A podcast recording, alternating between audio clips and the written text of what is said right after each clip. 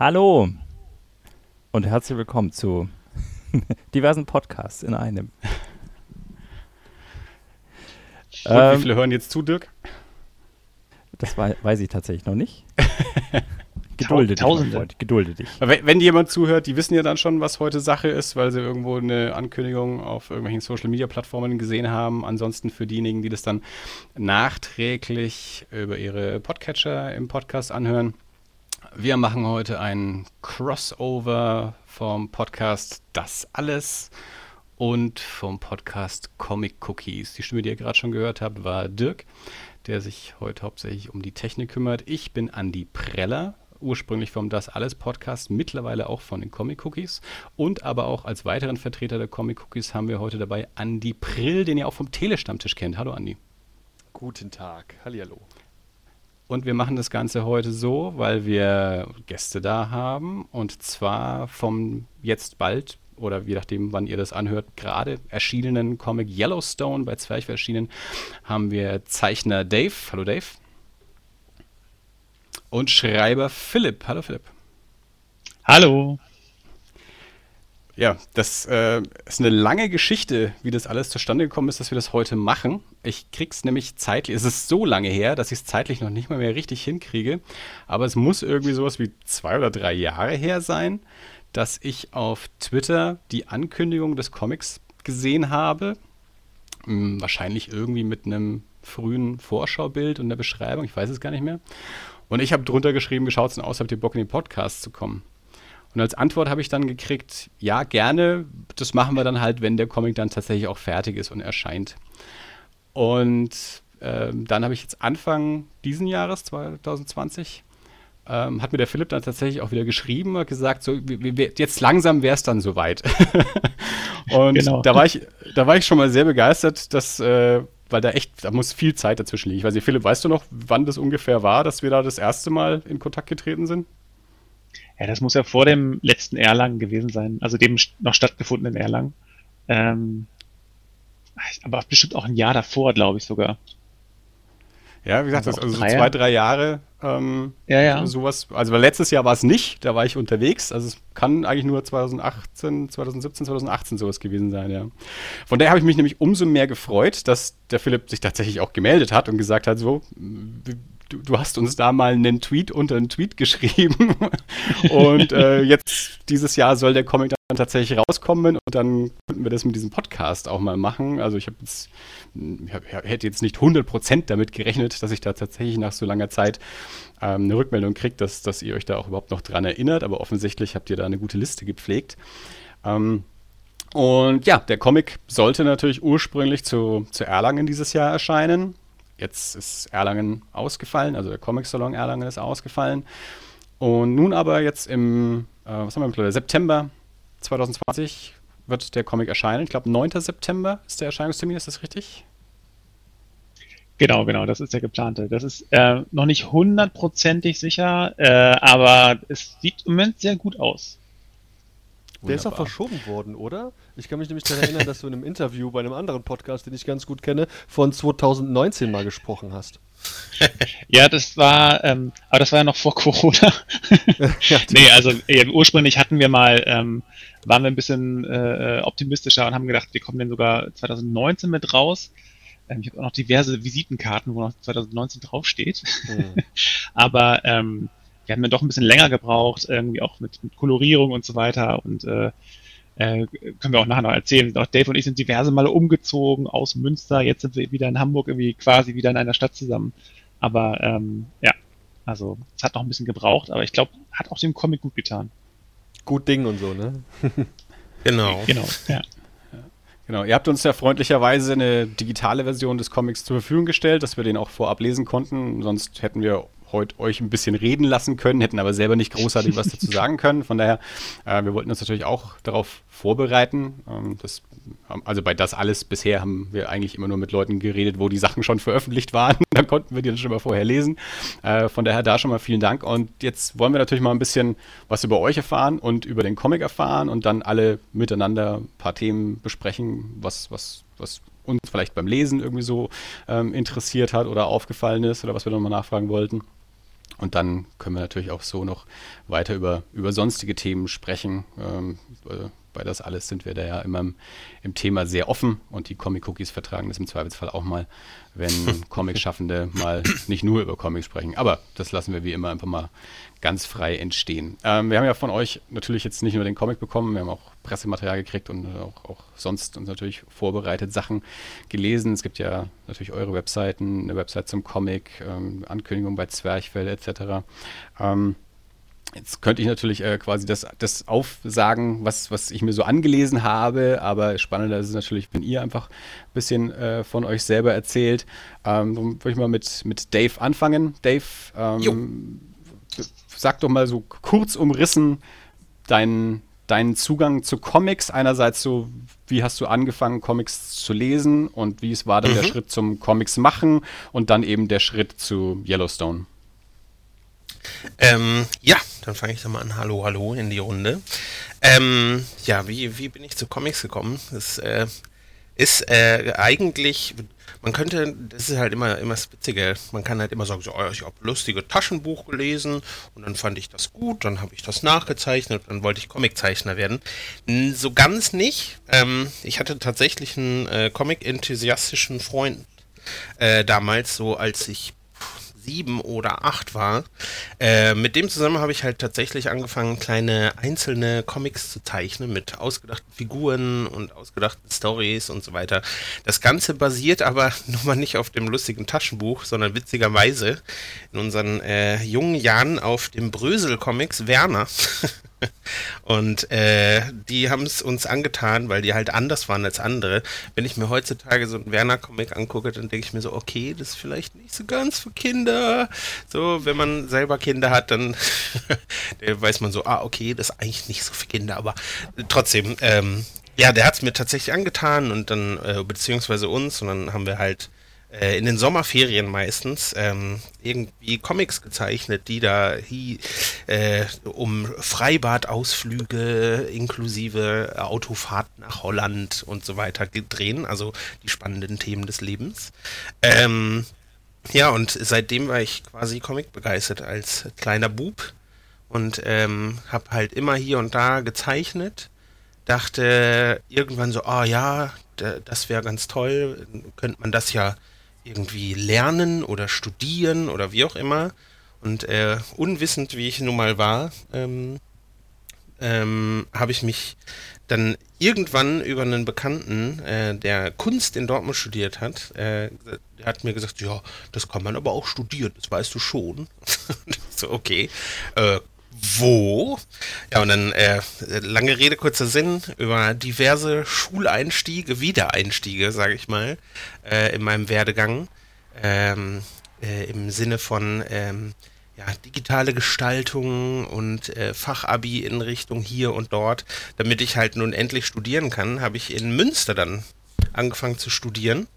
Äh, und da dann in Richtung Illustration tatsächlich. Und ähm, da haben wir dann binnen des Studiums äh, quasi alles, was das Handwerk Zeichnen, Malen, Konstruieren, Story schreiben äh, angeht, ähm, beigebracht bekommen, beziehungsweise das Interesse wurde geweckt und ähm, ich hatte in meinem Bachelor einen äh, Tutor ähm, namens Thomas Wellmann, der ähm, insgeheim mein Vorbild war im Studium, weil äh, er war so in meinen Augen derjenige, der es äh, geschafft hat, weil er erzählte so, ja, also ich habe schon mal Storyboards für Adventure Time äh, gemacht und für Nickelodeon habe ich auch hier schon mal einen, äh, einen Pitch geschrieben.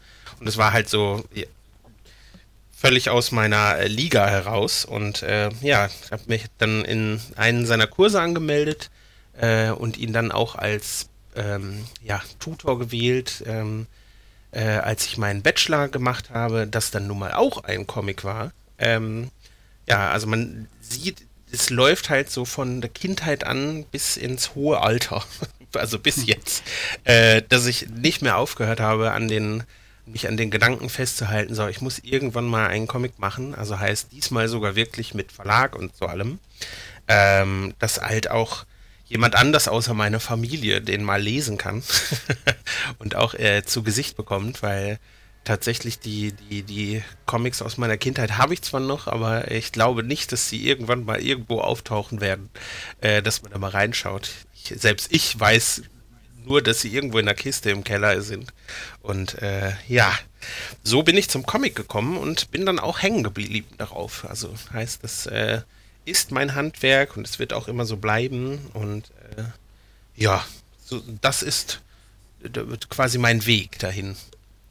Darf ich mal und, kurz äh, da einhaken? Wann, ja, wann war denn dieses Studium? Weil so dieses, dieses, du weißt vielleicht schon, dass man das auch studieren kann, ähm, das, das konnte man ja noch, konnte man ja nicht immer so sagen. Also von nee, welchem natürlich. Zeitraum sprechen wir dann? Wann, wann hast du dann da studiert? Ähm, also äh, ab 2011 habe ich angefangen zu studieren, das Ganze bis 2015 und danach war ich, oder beziehungsweise dazwischen war ich immer mal als freischaffender Illustrator äh, auf Messen unterwegs, also habe quasi äh, an, auf Messen vor Ort gezeichnet und ähm, hier und da halt eigene ja, Charakter zu Papier gebracht. Aber ja, studiert habe ich es tatsächlich von 2011 bis 2015 und äh, ja, gewusst habe ich seit, weiß ich nicht, 2008 oder so. Und bis ich mich dann durchgerungen habe und habe gesagt, oh, ich brauche aber noch die Vorbildung und das, ähm, mhm. hat es dann noch ein bisschen was gedauert, aber äh, es hat sich gelohnt. Das Warten hat sich gelohnt. Und während des Studiums in Münster hast du dann auch Philipp kennengelernt. Genau. Ist da ähm, eine, eine Origin-Story, von der jeder von euch eine andere Version hat, die wir uns jetzt beide anhören können? Oder gibt es da auch eine, eine einheitliche Story, wie das passiert ist? Das kannst du dir aussuchen. Also ich glaube, da gibt's. ja, genau. Wer soll was erzählen? Dave oder ich? Ja, dann nehmen wir das doch als Überleitung zu, zu Philipp. Okay, dann erzähl, genau, erzähle ich mal, wie Dave und ich uns kennengelernt haben. Also ich habe, ähm, also ich bin kein Zeichner, genau, bei, bei Yellowstone schreibe ich und ähm, ich komme eigentlich so ein bisschen aus dieser Pen-and-Paper-Rollenspiel-Ecke. Ne? Also das, ähm, ich habe schon mit frühen Jahren angefangen, da äh, selber Geschichten zu schreiben, Geschichten zu erzählen, also das schwarze Auge, Dungeons and Dragons, das ist so die Ecke. Hab dann aber nachher Geschichte studiert ähm, und ähm, habe dann aber irgendwie nach dem Bachelor festgestellt, dass dann doch äh, ich kein Lehrer werden will und habe dann diverse Freizeitprojekte angefangen, aber auch wie habe also auch was im Rollenspiel Drehbuch mal mitgeschrieben ähm, und bin dann später, habe ich aber meine Comic-Leidenschaft wieder entdeckt und habe einen Comic-Blog namens Comic Kladde dann damals geführt, wo ich so ja so Essays geschrieben habe oder auch ähm, Comic-Zeichner interviewt habe. Unter anderem Thomas Wellmann, den äh, Tutor oder Lehrer von Dave. Habe dann mit Thomas Wellmann über Pimo und Rex äh, äh, den Comic ein Interview gemacht und nach dem Interview hat Thomas sich nochmal bei mir gemeldet, meinte so, du, ich habe hier noch so drei äh, Studenten, äh, die machen gerade ihre als ja ein als ihre Bachelorarbeit einen Comic. Ähm, hättest du Lust, die mal auch zu interviewen? Dann äh, haben wir uns in der Kneipe getroffen, ähm, bei mir in der Straße und äh, da habe ich den Dave kennengelernt. Er hat da äh, ODD, ähm, Other Dimensional Dynasty, seinen Comic dann irgendwie genau. mitgebracht.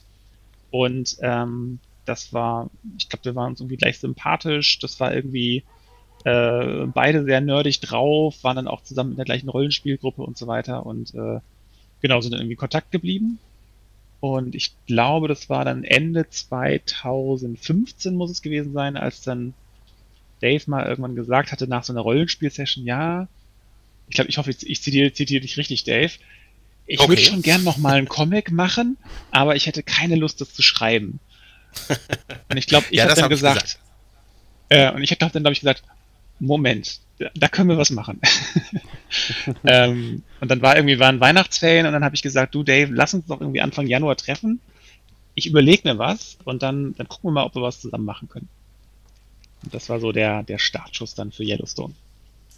Und wie war dein, dein Weg bis dorthin? Also wie bist du zum Comic gekommen? Du hast gerade gesagt, du hast dann so deine, deine Liebe zum Comic wiederentdeckt. Also die musst du ja dann quasi vorher schon mal das erste Mal entdeckt und dann irgendwie auch wieder aufgegeben haben. Wie, wie war da der Weg für dich? Ja, also bei mir war es so, ich habe das, ähm, also ich habe das irgendwie Jahre später erst so richtig verstanden. Also irgendwie, als ich dann ähm, den, den Blog äh, geführt habe und da wieder ganz viel gelesen hat, kamen dann irgendwann meine Eltern und meinten, ja, ja, wir hatten schon, als du klein warst, irgendwie so ein bisschen Bedenken, weil du wolltest immer nur Comics lesen und Bücher wolltest du überhaupt nicht anfassen.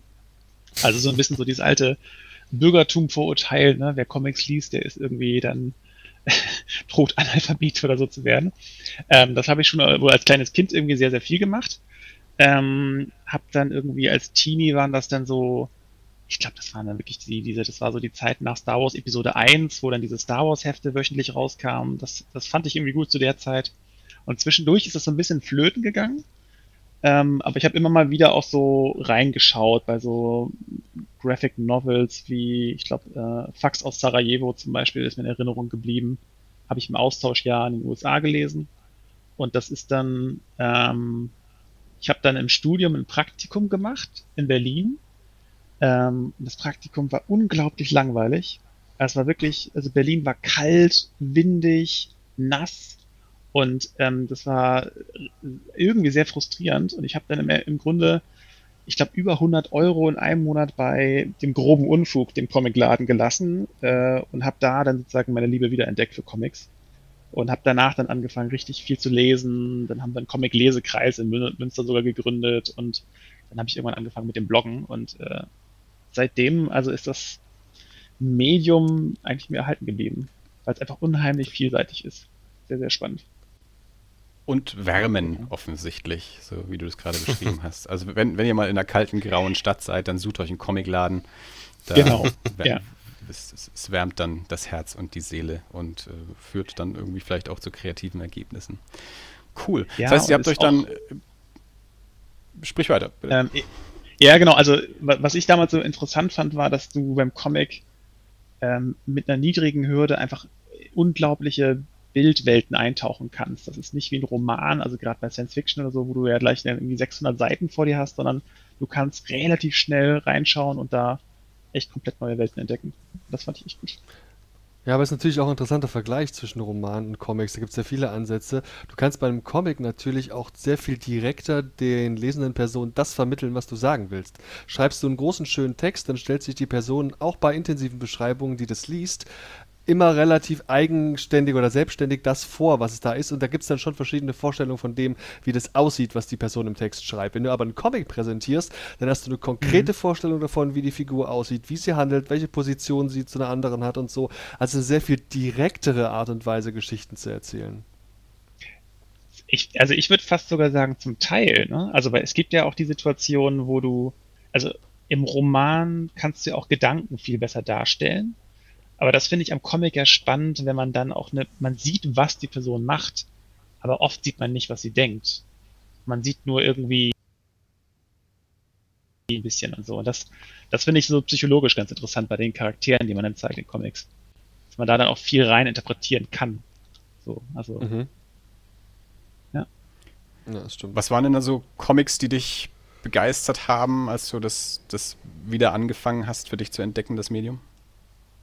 Ähm, ich, ich kann mich noch dran erinnern, einer der Bände, die mich äh, begeistert hat, war äh, Amazing Mr. Screw-On-Head. Das ist eine mhm. ähm, kleine, ja, ist das Graphic Novel Anthologie von äh, Mike Mignola, dem Hellboy-Schöpfer. Ähm, die spielt auch nicht in dem Hellboy-Universum, soweit ich weiß, ähm, sondern ähm, in, in einer Art 19. Jahrhundert Amerika und da sind so diverse H.G. Wells ähm, Steampunk-Elemente mit drin. Und das fand ich, es war gar nicht so eine lange, komplexe Geschichte, aber irgendwie doch schon sehr, sehr, sehr mystisch. Und das äh, mag ich bei Mike Vignola zum Beispiel auch immer sehr gern. Ja, ein fantastischer Band. Äh, und gut, dass Mike Mignola ein fantastischer Zeichner ist, steht sowieso außer Frage, aber auch ja. ansonsten sein, sein wie, wie er erzählt in seinen Comics, das, das ist auch das ist auch noch eine eigene, eine eigene Folge wert oder eine eigene Reihe. Das, ich ich stecke da auch gerade mittendrin, weil ich auch gerade äh, Hellboy komplett, die, meine erste Komplettlesung mache und gerade so mittendrin bin. äh, und ich habe zwar vorher auch schon diverse Hellboy-Geschichten gelesen, aber so wirklich so die ganze Reihe von vorne bis hinten habe ich bisher noch nicht gemacht und da stecke ich gerade drin. Und das ist natürlich eine, in so einer intensiven Auseinandersetzung, da, da stolpert man dann über, über so erzählerische Kniffe, das ist total spannend. Kannst den Mike ja mal anfragen fürs nächste Interview. Ja, du, der sitzt zu Hause und zeichnet ganz viel. Der ist auch, äh, der ist auch ans, ans eigene Haus gebunden. Also ich, ich habe den schon in, in anderen, in, in schlechteren Podcasts gehört, möchte ich mal sagen. Ah, ja. okay, also jetzt sind wir an dem Punkt angekommen, wo ihr beide euch trefft. Ihr sagt, der eine sagt, ich will einen Comic zeichnen, aber nicht schreiben. Der andere sagt, mhm. ich zeichne nicht, aber ich schreibe. Äh, lass uns was zusammen machen. Ist ja eine genau. optimale Verbindung in dem Moment dann auch. Ähm, zwei Comic-Interessierte, die sich aber jeweils für unterschiedliche Disziplinen auch entschieden haben und ihre Stärke darin sehen oder ihre Stärke darin auch, auch ausgebildet haben in der jeweiligen Disziplin. Ähm, ihr habt euch auch persönlich schon so weit gekannt, dass ihr gemeinsame Interessen habt und wisst, okay, da, das, das, könnte auch so als Team funktionieren. Wir könnten ein Thema ja. finden, das uns auch beiden ähm, taugt für ich, ich glaube, das ist der erste Langcomic von euch beiden, der auch bei einem Verlag rauskommt. Ist das richtig? Ja, ja. das ja, ist genau. richtig. Wie schnell seid ihr auf das Thema gekommen für diesen Comic? Gab es da unterschiedliche Pitches, unterschiedliche Story-Entwürfe oder war Yellowstone tatsächlich das erste, was, was Philipp an Dave herangetragen hat? Und Dave hat gesagt, das machen wir. Dave, wie war das bei dir? Ähm, tatsächlich war es eines äh, von, von mehreren Ideen, die wir hatten. Wir haben äh, tatsächlich, als wir gesagt haben, so hey, wir machen was zusammen und lass uns mal überlegen, äh, worauf wir Lust haben, ähm, haben wir uns quasi selber so im Elevator-Pitch ähm, äh, Ideen vorgeschlagen, äh, was für Stories uns quasi noch unter den Fingern brennen ähm, oder unter den Fingernägeln brennen und da war natürlich auch Yellowstone dabei. Es gab noch diverse andere äh, Comics. Ich weiß gar nicht. Holen wir da, holen wir die aus der Tasche raus oder behalten wir die noch, äh, behalten wir die noch für uns, Philipp? Ich weiß nicht. Ja, also ähm, ein paar Ideen fand ich schon noch ganz gut. Also mal gucken. ja, stimmt. Ähm, also ja, ohne, vor, ohne also, viel vorwegzunehmen, wir hatten halt so eine Bandbreite von Drama, sagen wir mal, eher so Comedy-Comic, äh, mhm. eher was komplett abgefahrenes und dann halt, ja, dann halt Yellowstone. Und ähm, ja, aber ich, ich glaube, die, die Story äh, von Yellowstone, so wie sie, wie sie, wie sie angedacht war, die, die steckt, glaube ich, schon äh, tief in Philipp drin. Ich glaube, da kann er mehr erzählen. Äh, die, die, die brodelt quasi wie der Vulkan.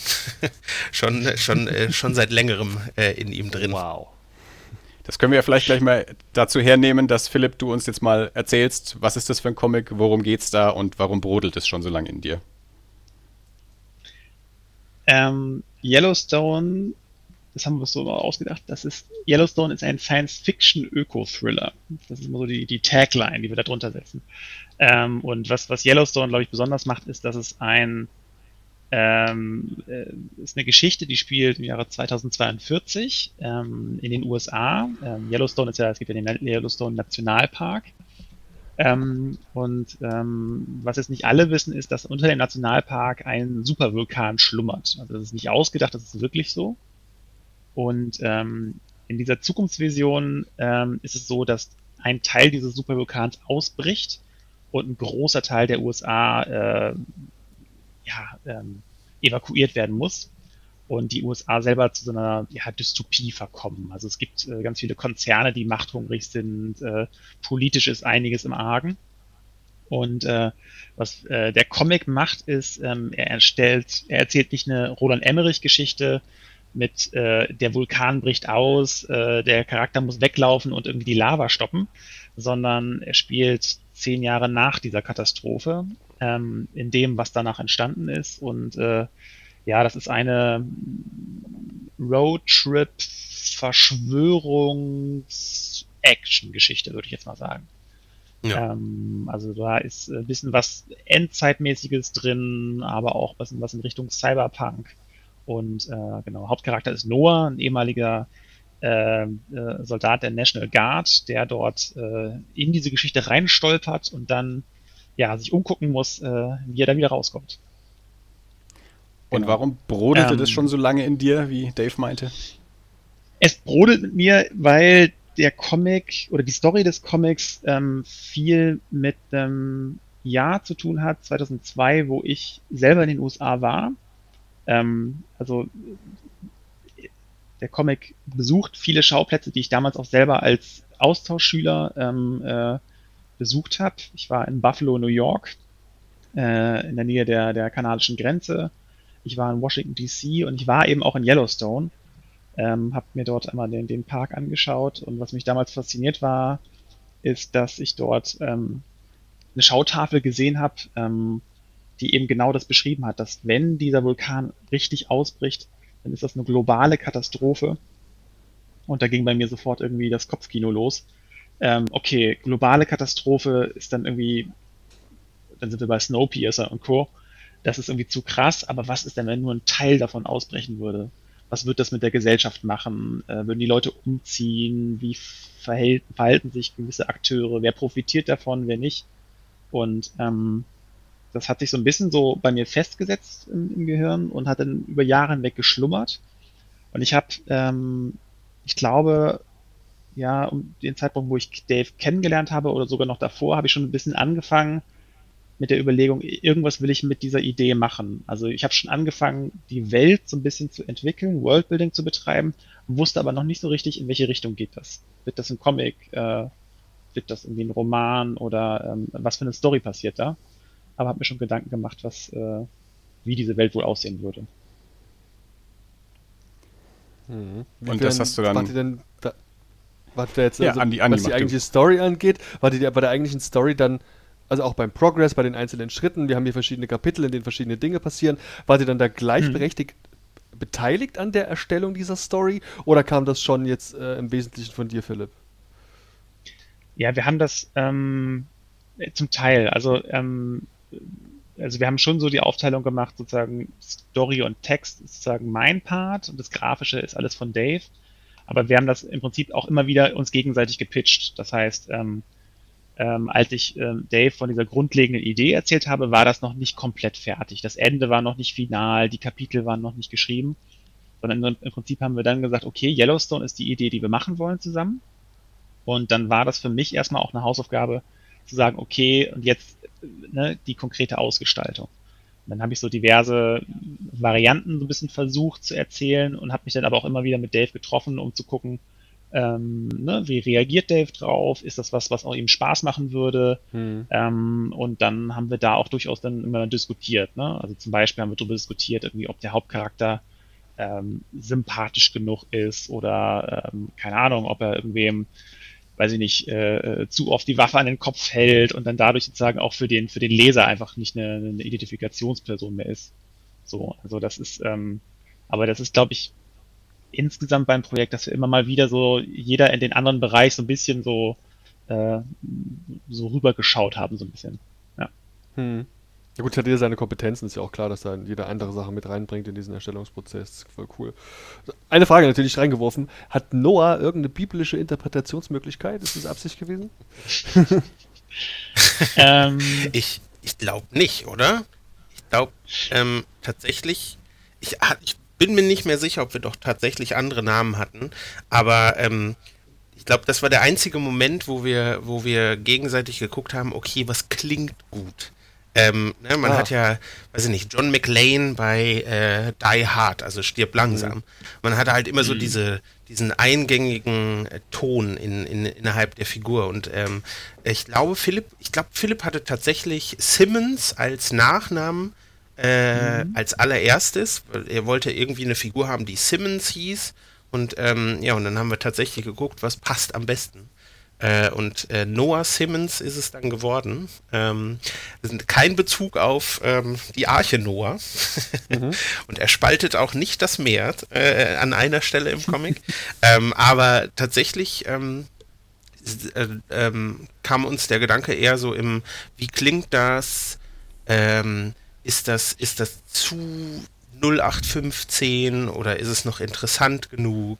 Also heißt, wir, das war so auch in der Pitch-Phase von uns beiden, wo wir dann immer gesagt haben, ja, was finden wir denn gut? Wie müsste das klingen oder äh, wie müsste das sein? Da haben wir tatsächlich Das geschaut, auch- was, was klingt am besten. Ja, soll ja auch ein einprägsamer Name sein.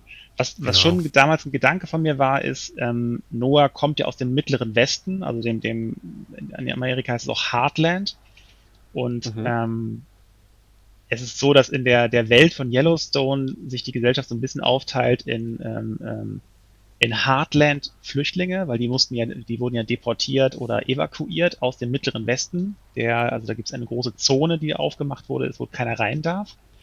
Äh, und diejenigen, die an der Küste wohnen, das sind dann die Hearties und die Coasties. Und ähm, da hatte ich mir schon Gedanken gemacht, zu gucken, okay, wie, wie, also wie klingen oder was für Namen haben Menschen, die im mittleren Westen wohnen und das ist dann schon manchmal eher so ein bisschen biblisch. Ähm, mhm. ne, weil die auch da eben ein bisschen religiöser sind. Aber äh, Noah ist einfach auch ein sympathischer Name, finde ich. Also bis heute, ich finde, das passt. Ich, kann's mir, ich kann mir den Charakter nicht mehr anders vorstellen. so. Das wäre auch im Nachhinein schlecht zu ändern jetzt hat. Also von daher, gut, dass ihr damit noch zufrieden seid. ähm, das, ja. Jetzt lebt äh, Comic natürlich auch ähm, von der Zeichnung. Es ist ein gezeichnetes, ein visuelles Medium und wenn man in euren Comic reinschaut, fällt es auch stark auf, dass der einen eigenen Stil hat. Vor allem, du hast vorhin auch schon die, die Kolorierung angesprochen. Ähm, das, das war wahrscheinlich auch ein Teil, der mich damals mit angesprochen hat, wie ich so diese erste Ankündigung gesehen habe. Zum einen, dass es eine, eine Abenteuergeschichte ist. Ähm, da habe ich auch noch hier so einen, so einen Punkt auf meiner Liste, dass wir da mal ein bisschen drüber sprechen. Also gerade so, ähm, es gibt ja im, im deutschen Comic im, immer so ein bisschen so die, die Fronten zwischen dem der, der Graphic Novel im Feuilleton und, und den mhm. anderen, die vielleicht auch mal den Unterhaltungscomic gut finden und da eben gerade auch den, den, den Abenteuercomic. Für mich, mich persönlich, ich benutze den Begriff Abenteuer auch immer so relativ global. Also für, das ist bei mir nicht immer nur Indiana Jones, sondern einfach generell alles, was irgendwie so ein bisschen auch, das darf auch Thriller oder Krimi sein, alles, was halt irgendwie eine, eine, einen Abenteuerplot quasi hat. Ähm, also das, das hat mich damals schon angesprochen. Und ähm, der Zeichenstil, es ist ein, ich würde sagen, cartooniger Zeichenstil, es ist jetzt nicht, nicht auf Realismus äh, in dem Sinne, kein Fotorealismus oder so angelegt.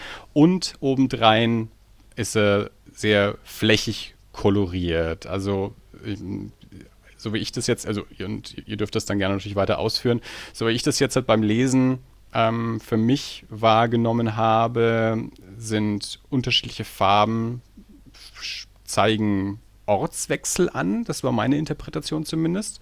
Aber so Farben, wenn man so plakativ mit, ja, so, so einzelnen Farben arbeitet wie ihr. Farbe kann dann ja, es kann quasi, es kann ein zeitlicher Wechsel sein, es kann ein örtlicher Wechsel sein, es kann ein Stimmungswechsel sein. Beim zweiten Lesen habe ich dann nochmal genauer drauf geachtet, ähm, wie die Farben da einzeln eingesetzt sind und ich habe es für mich als Ortswechsel interpretiert. Wie seid ihr zu dem, wie habt ihr zu dem Stil gefunden? Da fangen wir mal mit Dave an. Also wie, wie hast du den Stil gefunden oder in, der, in gemeinsamer Arbeit, dass ihr gesagt habt, wir machen den Comic farbig, aber eben relativ ja, nicht nicht koloriert, wie man es sonst kennt, sondern so in diesen einheitlichen äh, Farben. Das kannst du wahrscheinlich auch mit, mit besseren Begriffen beschreiben als ich. Ähm, und verglichen mit, mit anderen Sachen, die du vorher schon gezeichnet hast, hast du einen, einen bestimmten Stil für den Comic jetzt halt erarbeitet, den du, den du dafür haben wolltest, oder war das eh schon dein, dein Zeichenstil, den du hier angewandt hast?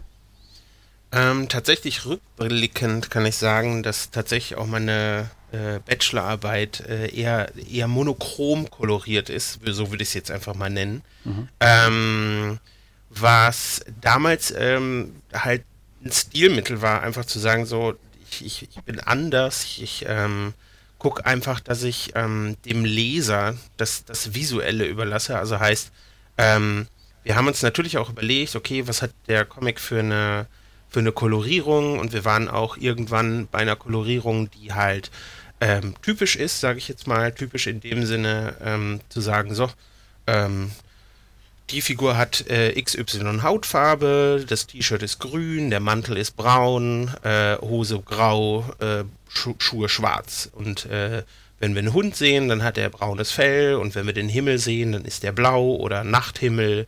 Also heißt, ähm, wir hatten schon gesagt, ja okay, ne, das, das, das wäre eine Option.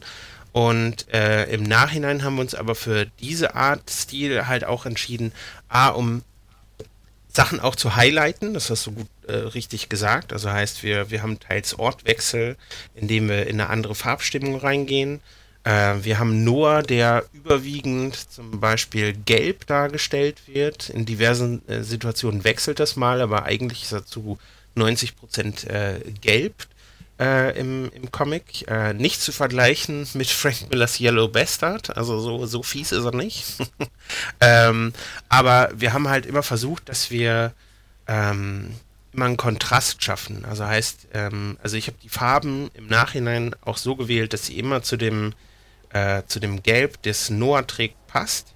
Dass sie sich nicht zu krass beißt, also dass der Farbkontrast jetzt nicht so ins Auge äh, äh, äh sticht, dass man dass man es gar nicht mehr lesen kann. Also heißt es ist zu sehr vom Hintergrund auch ab, äh, ähm, sich absetzt. Und ich habe halt einfach versucht, eine, eine, eine, eigene Art zu finden, weil das ist auch das, was, was ich so immer so ein bisschen bemängel, äh, wenn ich Comics lese, sei es, sei es der, der 5-Euro-Comic am Bahnhof, der von Marvel ist, oder sei es eine Graphic Novel, die etwas länger ist. Es wird halt meistens geguckt, ähm, dass Sachen so aussehen, wie sie in real auch aussehen. Und ich finde, das, das, das nimmt mir als Leser meistens so die Spannung raus. Ich finde, dann, dann hätte man auch sagen können, ja, okay, konzentriere ich mich nur auf die Story, dann lasse ich den Comic schwarz-weiß. Aber das wollten wir auch nicht. Und ich glaube, unser, unser, unser eigentlicher Hintergedanke, warum der Fa Comic so farbig ist, sind ähm, tatsächlich, das ist ähm, äh, ist quasi der Hintergrund hinter diesem, diesen bunten Farben, sind die äh, Geysire, die ja nun mal auch in Yellowstone National Park äh, sind, die ja äh, durch die verschiedenen Salze im Wasser äh, verschiedene Farbspektren aufweisen. Und ähm, haben dann quasi gesagt, ja, okay, wenn man es denn herleiten kann oder möchte, dann könnte man natürlich sagen, ja, okay, die Geysire sind daran schuld, dass der Comic jetzt so bunt sind. Das wäre wär dann quasi im kompletten Comic der Bezug immer auf den Yellowstone National Park gezogen. Und äh, ja, so bin ich, so sind wir, also ich dann halt daran gegangen und haben gesagt, so, wir finden für uns eine einzigartige Kolorierung, die quasi wirklich aus der Masse hinaussticht. Ich Philipp, wie ist es gelaufen? Äh, mir persönlich ähm, gefällt die Kolorierung also, übrigens sehr gut. Also was, was glaube ich ähm, auch, auch da eine Rolle spielt, ist das Cover. Ähm, also wir haben zwei Versionen des Covers, sozusagen die alte Version, die, die auch schon sehr bunt ist und Noah zeigt, wie er eher sozusagen durch, durch, eine, ja, durch eine Einöde geht, aber schon auch im, Hintergrund lila, gelb und diverse andere Farben haben, die auch schon dieses in Richtung dieses Geysirs geht. Ähm, und das war schon so poppig bunt und kam, also wir haben, ich habe das, wir haben das sofort gemerkt, es kam einfach gut an. Das war irgendwie prägnant, das haben die Leute sich dran erinnert. Und das neue Cover ist ja auch wieder poppig bunt und äh, also ich glaube, das war, wie schon Dave sagt, das war irgendwie, ich finde es war eine richtige Entscheidung, weil ähm, wir hätten es auch klassischer kolorieren können, aber ähm, so ist es irgendwie mutiger, aber auch interessanter für die für die Story irgendwie. Also weil durch diese Farben, auf mich hat es zumindest so gewirkt, dass dadurch auch das wie nochmal wie so ein Zoom ist in gewisse Panels rein, dass man nochmal sagt, okay, worum geht's hier wirklich? Und man kann gewisse Sachen highlighten und dann nochmal noch mal so, so, so den Finger irgendwo drauflegen. Andi, du wolltest was sagen?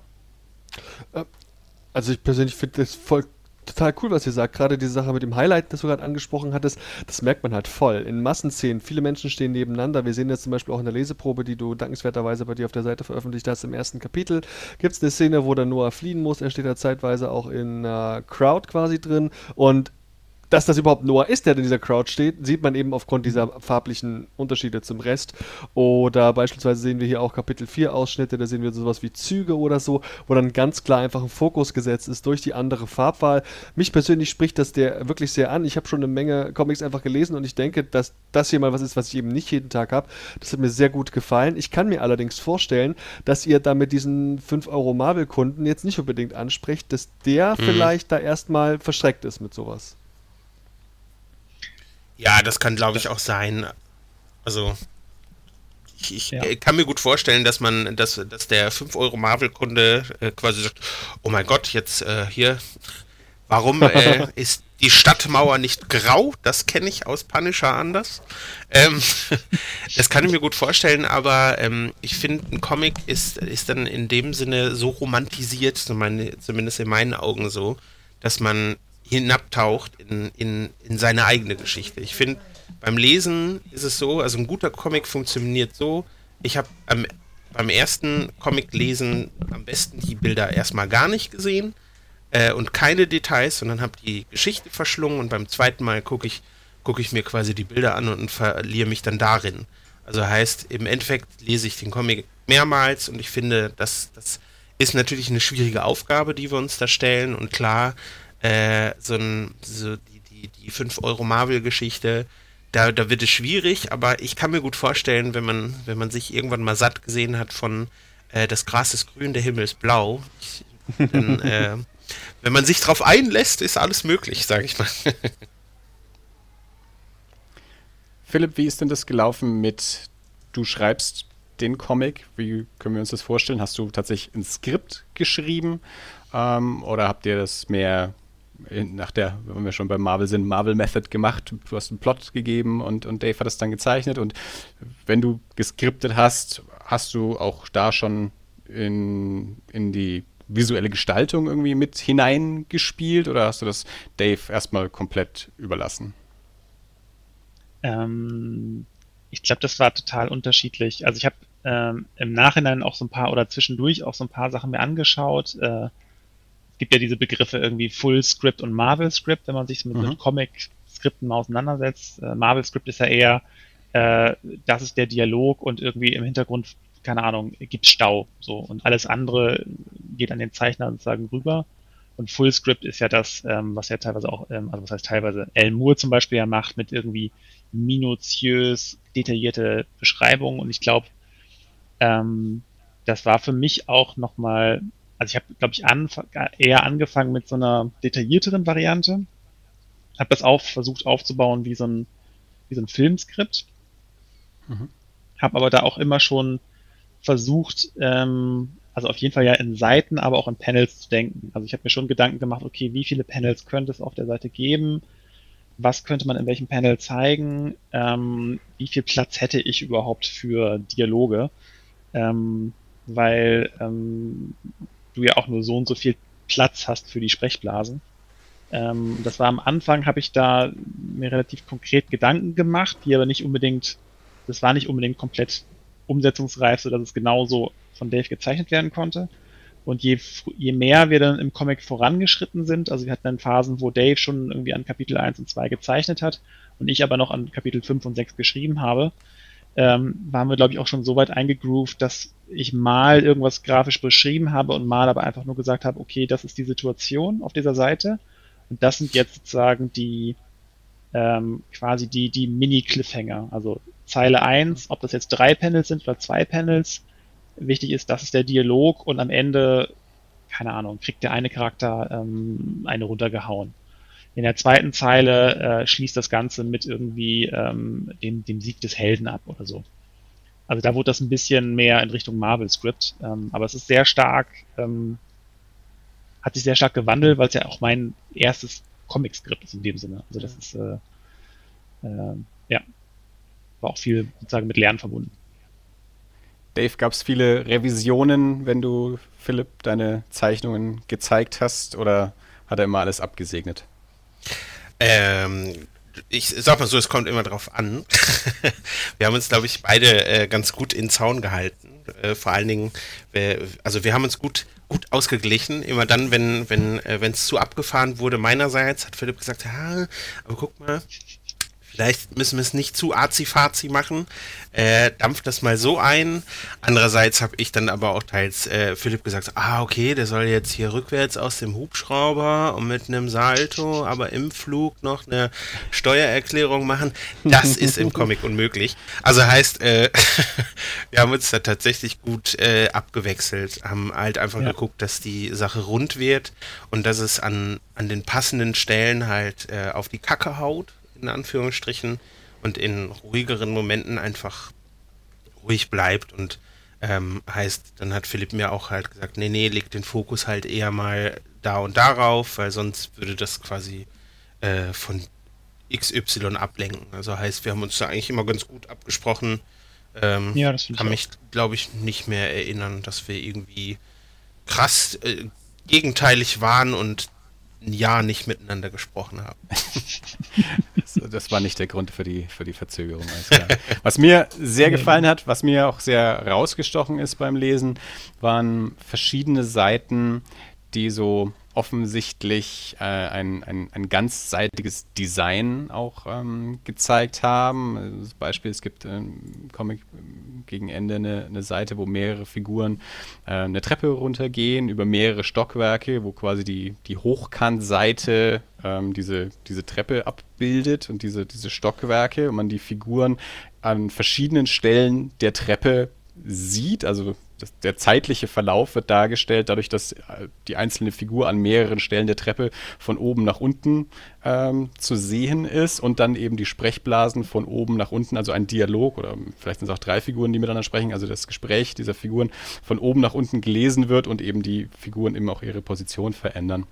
Und es gibt mehrere solche, solche Seiten in dem Comic, die das also ähm, so nicht exakt so, aber eben so unterschiedliche Spielarten ähm, der, der Gestaltung der einzelnen Seite ähm, äh, zeigen, also eben nicht einfach nur Panel nach Panel ähm, gezeigt wird, sondern eben auch diese, diese ganz seitlichen äh, Designs drin sind. Welche, welche Gedanken, äh, Dave, hast du dir da so, so gemacht, wann du sowas einsetzt? Hat es einfach vom Skript her sich so ergeben, dass du dir denkst, da kann ich jetzt eine Treppe über eine ganze Seite als Einseiter zeigen?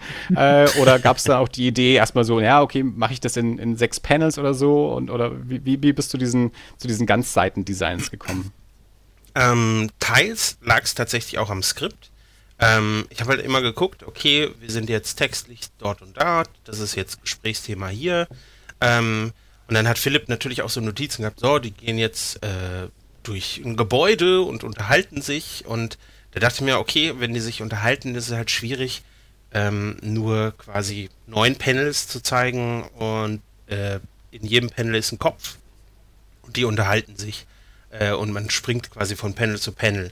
Heißt, in so, in, in dem Panel, was du jetzt gerade beschrieben hast, dem Treppenhaus, äh, was später auftaucht, ähm, ich habe mir einfach gedacht, okay, das passt wahrscheinlich zur Szene. Ich habe es äh, dann auch tatsächlich auch Philipp vorgestellt. Ich habe gesagt, so wie, wie, wie wäre das, wenn die zwar immer noch durchs Gebäude gehen und die haben auch, äh, es verstreicht auch immer noch Zeit, aber die gehen quasi eine Treppe runter und der Leser folgt quasi dem Text, ähm, inhaltlich ähm, dem Gesprächsstoff der Figuren und hat halt trotzdem visuell was Ansprechenderes als nur Köpfe.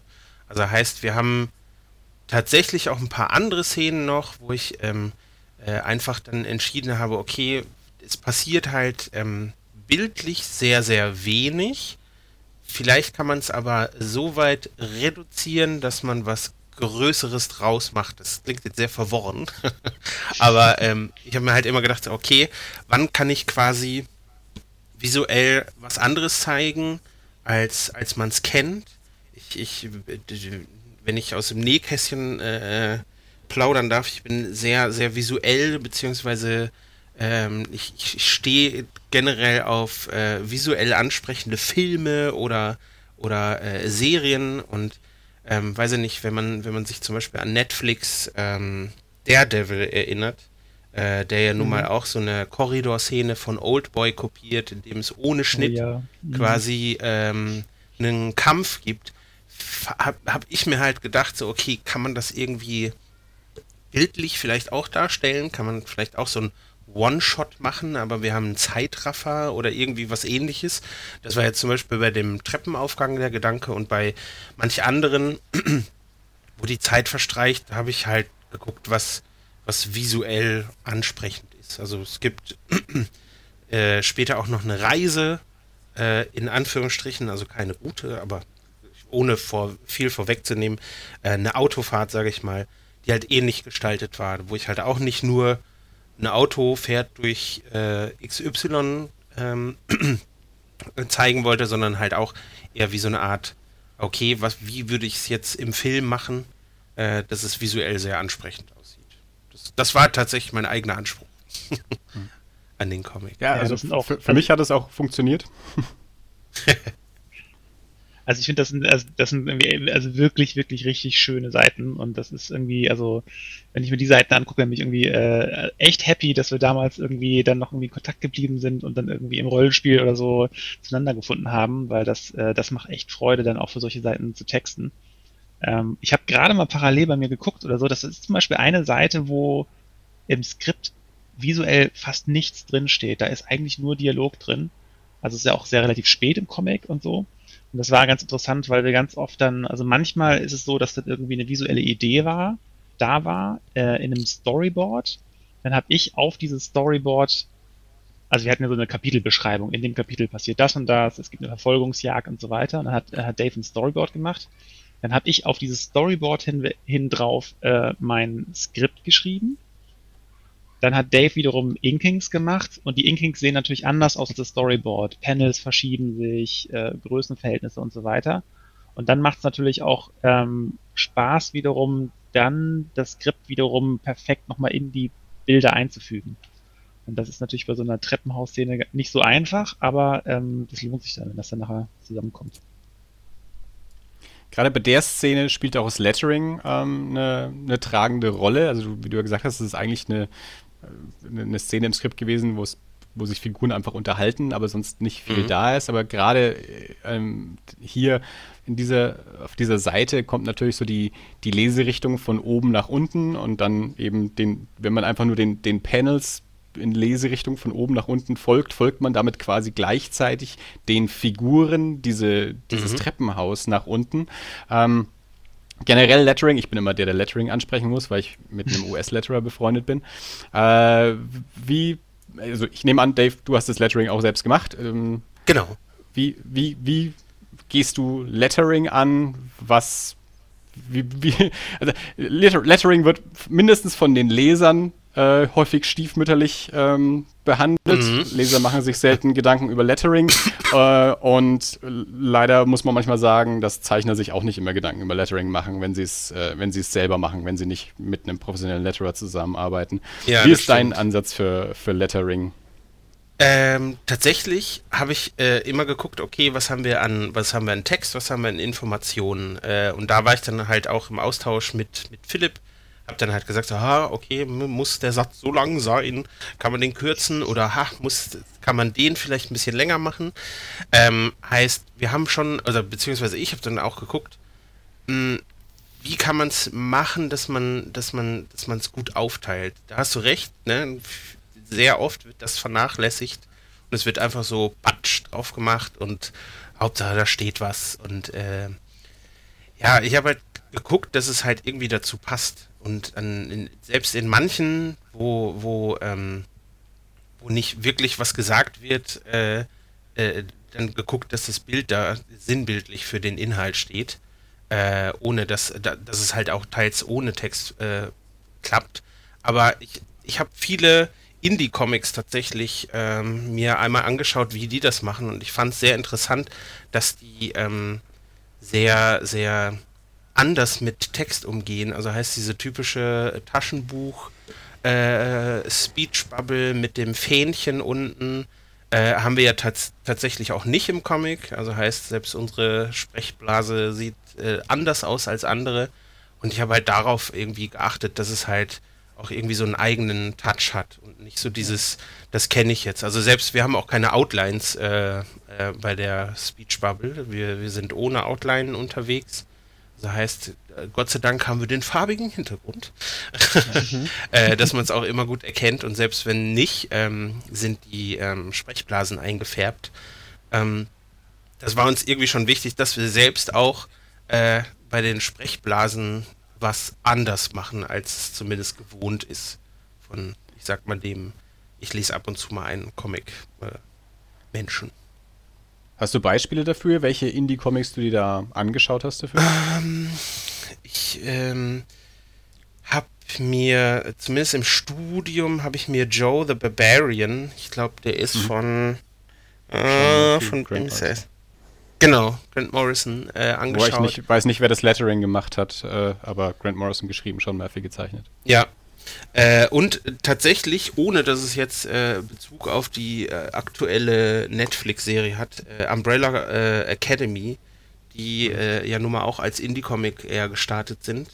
Ähm, da war das halt auch so. Und ich glaube, es liegt auch am Zeichner. Äh, äh, wer ist das noch? Gabriel Barr? Gabriel Barr. Ja. Mhm. ja. ja. Ähm, der macht das halt auch sehr, sehr einzigartig. Der, der setzt halt teilweise auch Sprechblasen und gar keinen Text rein, wenn, wenn Figuren quasi sprachlos sind ne, und lässt das dann halt auch einfach so stehen. Und das fand ich halt interessant zu, zu sehen, okay, wir haben nicht diese typische Sprechblase und wir haben nicht das typische Lettering, was halt irgendwie äh, so, wir haben ein Bild und wir setzen es einfach drauf ist, sondern eher so dieses, nee, die selbst, die, die Texte gehören mit zum Bild und wir setzen die halt da, wo sie, wo sie auch Sinn machen. Und äh, das war so mein, mein Anspruch, zu sagen, okay, wie gehen wir mit Lettering um, wie machen wir das? Und das war auch quasi Philipp und mir von Anfang an klar, dass wir, dass wir achten, dass das halt auch irgendwie dynamisch ist wenn sich zwei Figuren unterhalten und es ist nicht nur ja.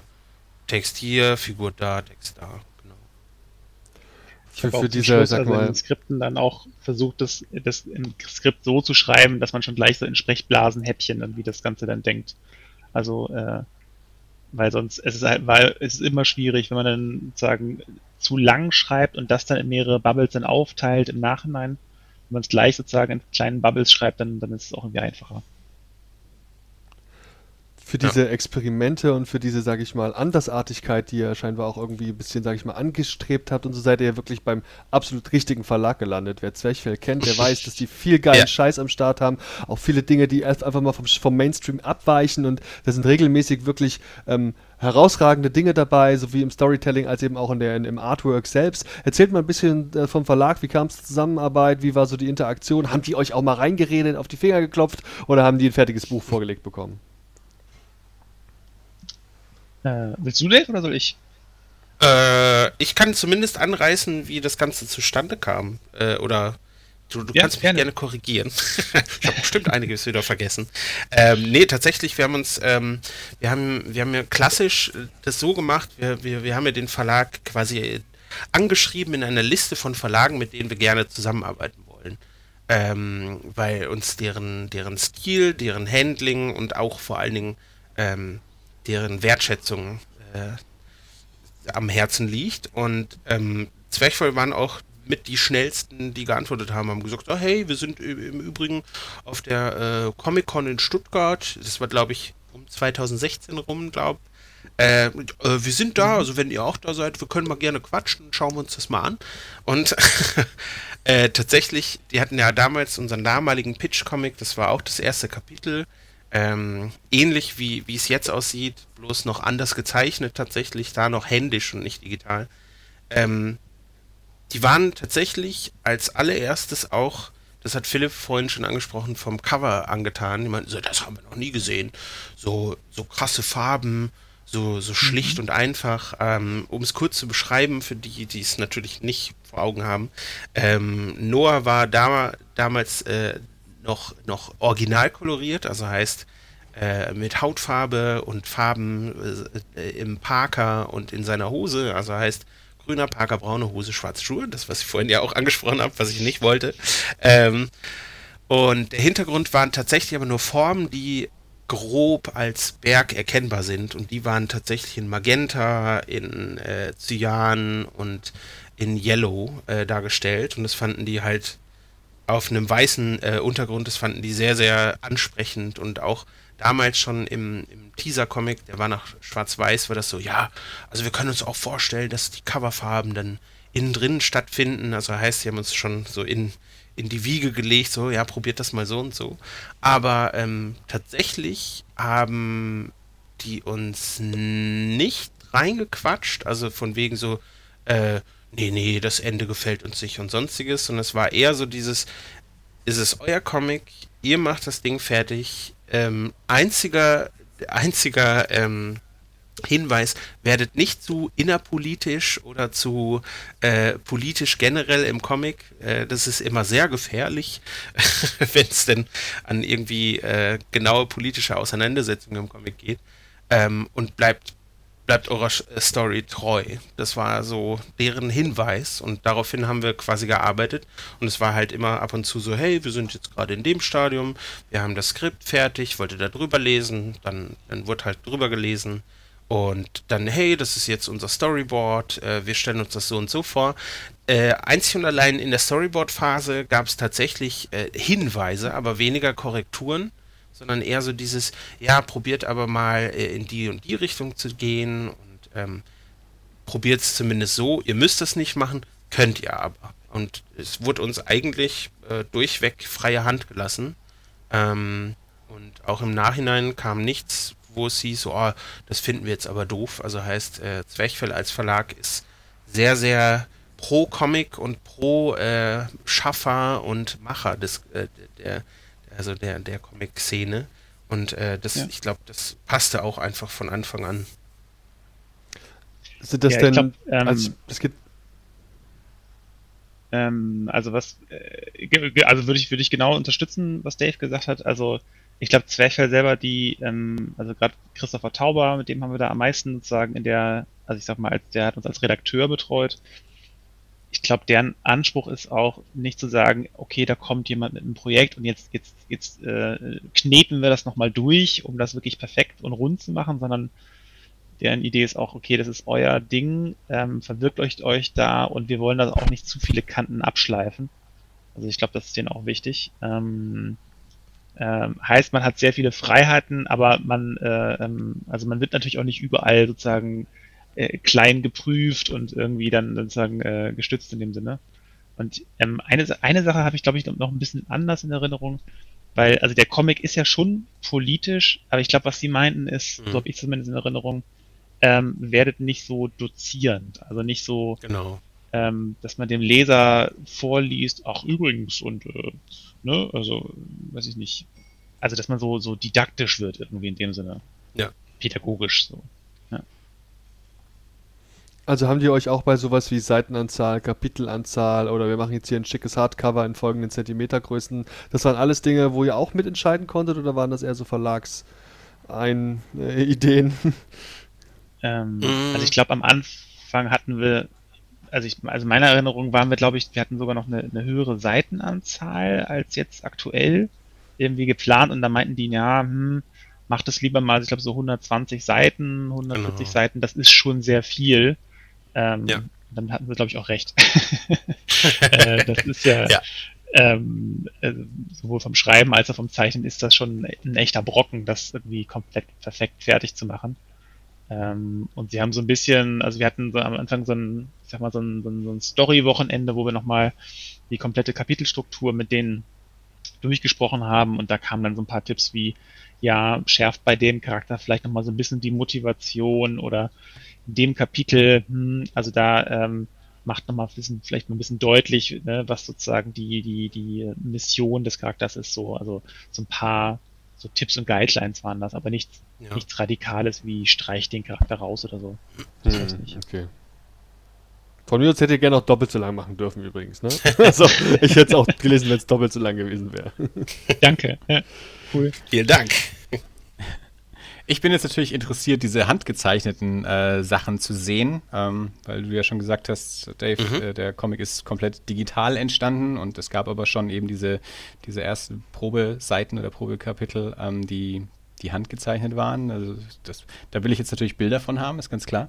äh, was mich aber auch noch mehr interessiert, ähm, weil ich, das ist auch ein, ein Punkt, den ich tatsächlich hier auf meiner, auf meiner Liste vorher habe, weil du gesagt hast, ähm, dieses erste Cover, das ihr, das ihr da präsentiert habt, war im, im standardmäßig koloriert mit äh, mhm. Mantelgrün, Schuhe schwarz, Hose braun.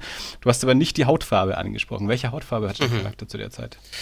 Ähm, tatsächlich war der ähm, zur Namensfindung ähm, auch schon farbig.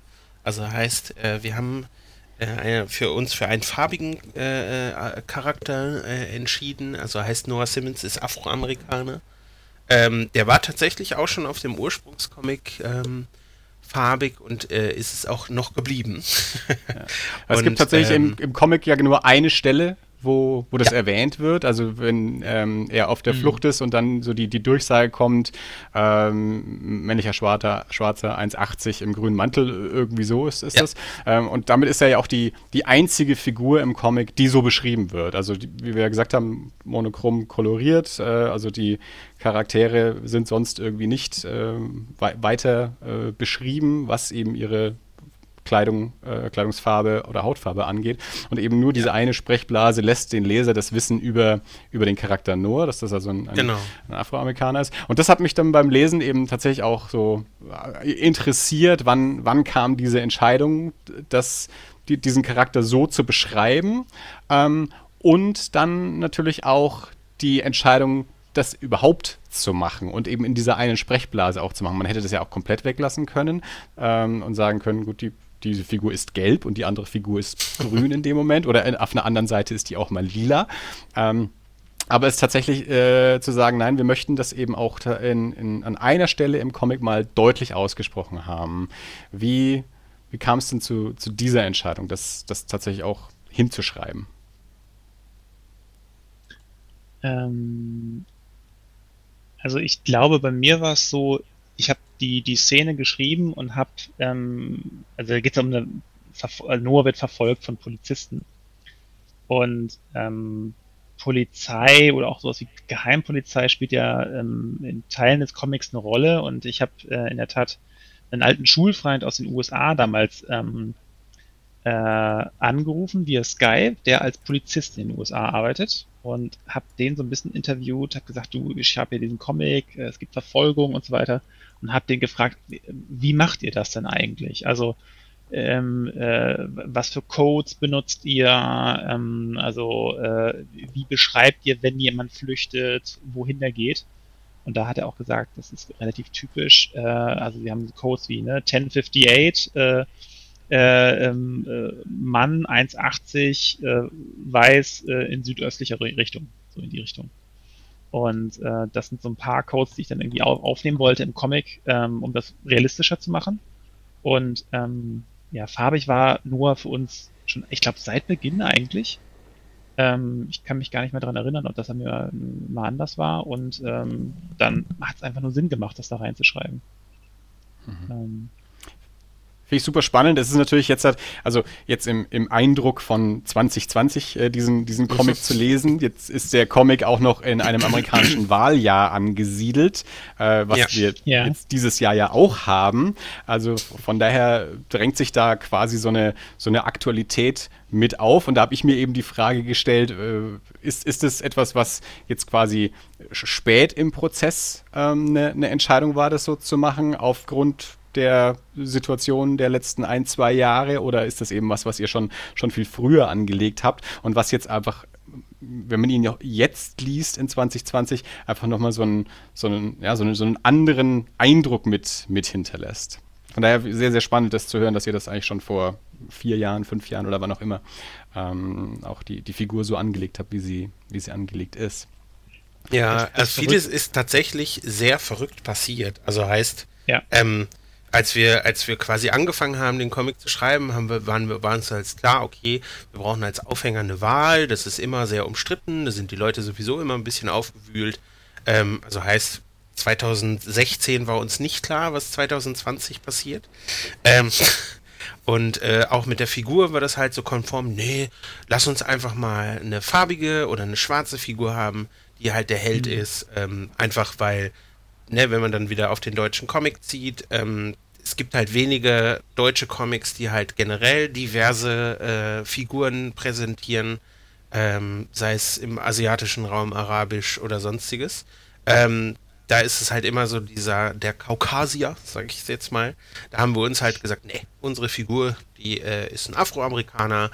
Äh, das passt dann auch sogar noch zur Thematik in unserem Comic, so dieses, so dieses Anderssein und sonstiges. Und das lassen wir so. Und äh, was dann natürlich jetzt so innerhalb der letzten Jahre passiert ist, ähm, ist krass zu sehen. Äh, es, wir haben auch tatsächlich äh, und Hand aufs Herz, wir haben nichts äh, aufgrund dessen, dass zum Beispiel äh, äh, diverse amerikanische Präsidenten gewechselt haben oder gerade aktuell in den USA ähm, die Situation, sage ich mal, ein bisschen schwieriger ist, äh, irgendwie umgeschrieben. Also heißt, wir sind immer noch konform unseres Skripts von äh, Anno 2016. Ähm, ist, ich weiß ich nicht, Geschichte schreibt sich selbst, sage ich mal, und vieles wiederholt sich. Und ähm, ich glaube, ähm, damit haben wir, glaube ich, gar nicht gerechnet, dass wir in einem Wahljahr äh, landen. Also natürlich klar, wir wären ja auch schon viel eher äh, erschienen, aber ähm, dass wir in einem Wahljahr landen, was gerade ähnlich problematisch ist, sage ich mal. Ja, also das ist, also verrückt ist, glaube ich, das richtige Wort. Das ist, äh, also in diesem Jahr, glaube ich, auch so das Gefühl, ne? also man schreibt in Science Fiction also wirklich eine Dystopie und das ist ja, also 2020 ist ja irgendwie das dystopische Jahr schlechthin. Ne? Also mit ja. Corona, ähm, die ganze Welt verändert sich. Das hat ja auch was von Endzeitstimmung, wenn alle plötzlich mit Masken irgendwie plötzlich auf der Straße rumlaufen. Trump, der einfach nur am Rad dreht und da jetzt also wirklich ja eine Situation in den USA entsteht, die, die echt beängstigend ist. Ne? Also das ist ähm, und ja auch bedrückend. Ne? Also ich hab, war ja selber da 2002 und ähm, äh, habe halt auch schon erlebt, ja, die Amerikaner können mal verrückt sein, aber sind auch eigentlich eine Kultur, die, die sehr offen ist, ne? die auch sagt, hey, mhm. du hast eine durchgeknallte Idee, aber mach dein Ding, ne? zieh das durch und da auch irgendwie ähm, äh, ein bisschen weniger konservativ ist und das äh, wird im Moment echt immer unheimlicher und äh, ja, und als wir den Comic geschrieben und gemacht haben, da war von Trump noch keine Rede, ähm, also da waren eher so Themen wie äh, 2015 Flüchtlingskrise oder eben auch Edward Snowden oder sowas. Ja. Das war eher politisch das, was da, was da los war. Ja. ja. Ich finde es immer wieder spannend. Das ist ja jetzt nicht das einzige Beispiel, das man nennen kann, wo, wo sowas passiert, wo Leute ein Projekt über Jahre hin erarbeiten und genau zu dem Zeitpunkt, wo es rauskommt, wirkt es, als wäre es im Moment quasi auf die aktuelle Situation hingeschrieben mhm. worden. Und ich, ich erkläre mir das dann immer irgendwie nur so, dass gerade so, so Künstler irgendwie was einfach aufnehmen im, im Zeitgeist, im, im in, der, in der politischen Situation, in der gesellschaftlichen Situation äh, und da was, was erarbeiten, was quasi nur im, die, die logische Konsequenz ist, die sich dann irgendwie auch im, im realen Leben dann eben ergibt im Laufe der, der, der Zeit, wo dieses Projekt dann eben auch entsteht. Also wenn man jetzt mal äh, daran zurückdenkt, wann, wann Jordan Peels Get Out rausgekommen ist, das ist also auch mhm. wirklich so, äh, als, als hätte man es getimed, dass dieser Film genau mhm. zu dem Zeitpunkt rauskommt, wo er die, die größte politische und gesellschaftspolitische Durchschlagkraft haben konnte quasi. Ja. Ähm, die die Watchmen-Serie von Damon Lindelof, die letztes Jahr rausgekommen ist und heute, also sich also von der Realität eingeholt worden ist 2020 quasi. Also äh, ich habe die jetzt vor ein paar Wochen erst angeschaut, als die, als die deutschen Scheiben rausgekommen sind.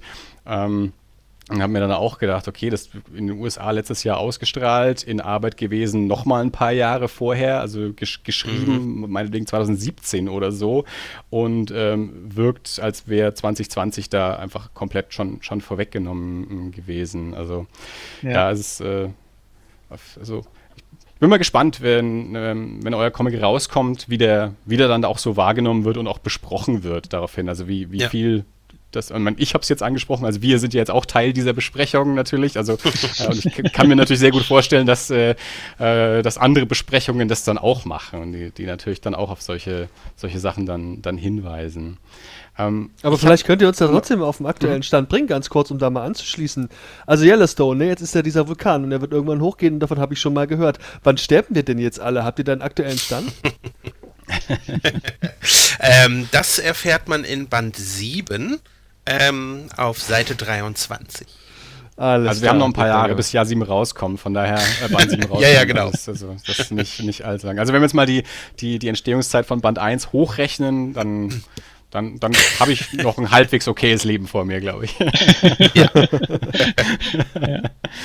Ein anderes Thema, das ich noch ähm, mit ansprechen wollte und ähm, das dann nehme ich was raus aus dem, aus dem Pressematerial, das ihr uns mitgeschickt habt, wo ihr da drüber sprecht. Ähm, ihr habt den ihr habt den Comic in den, in den, USA angesiedelt. Jetzt ist natürlich auch so der, der biografische Hintergrund von, von Philipp da ein bisschen mit drin, was du uns vorhin beschrieben hast, deine Besuche in den USA und ähm, im, in Yellowstone. Ihr habt aber auch in dem, in dem Pressematerial explizit darüber gesprochen, ja, hätte man auch in Deutschland, gibt es auch Vulkane, hätte man auch machen können, aber fanden wir nicht so dolle, wir haben es in den USA gemacht. Das ist ein. Der Eifel. Genau. Ja. Das, ist, das ist was, was ich immer super interessant finde. Das ist ein Thema, das ich ähm, ja, schon, schon länger beobachte, verfolge, auch diskutiere, immer wieder bespreche. Ich habe jetzt kürzlich erst in einem anderen Podcast mal wieder drüber gesprochen.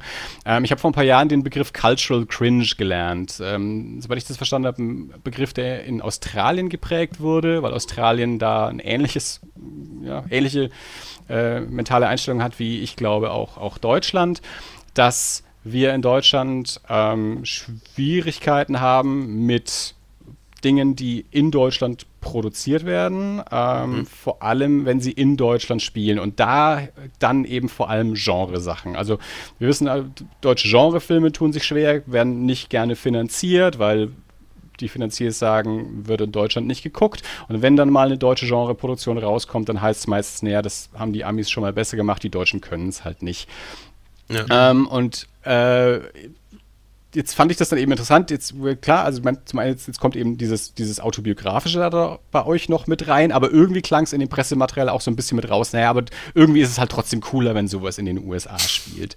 Ähm, wie, äh, ihr habt, also es ist im Pressematerial drin, das, das muss ja auch irgendwie eine Entscheidung gewesen sein, das, das da reinzunehmen. Oder vielleicht habt ihr euch auch nicht so viele Gedanken gemacht, das weiß ich nicht, aber da würde ich gerne von euch nochmal bisschen so die, die Gedanken äh, hören. Was, was waren eure Gedanken daran, eben zu sagen, nein, also wir sind ein, ein, ein deutsches Comic-Team, ein Comic, der auf Deutsch in Deutschland erscheint. Wir lassen die Geschichte aber in den USA spielen. Wie, wer von euch kam, also ich nehme an, Philipp wahrscheinlich durch die Erfahrung mhm. in Yellowstone, deswegen lasse ich dich da mal erstmal darauf antworten, wie, wie weit war da die, die Entscheidungsfindung und wie viele Gedanken hast du dir darüber gemacht, lasse ich es vielleicht doch in Deutschland spielen oder ich mache es halt in den USA.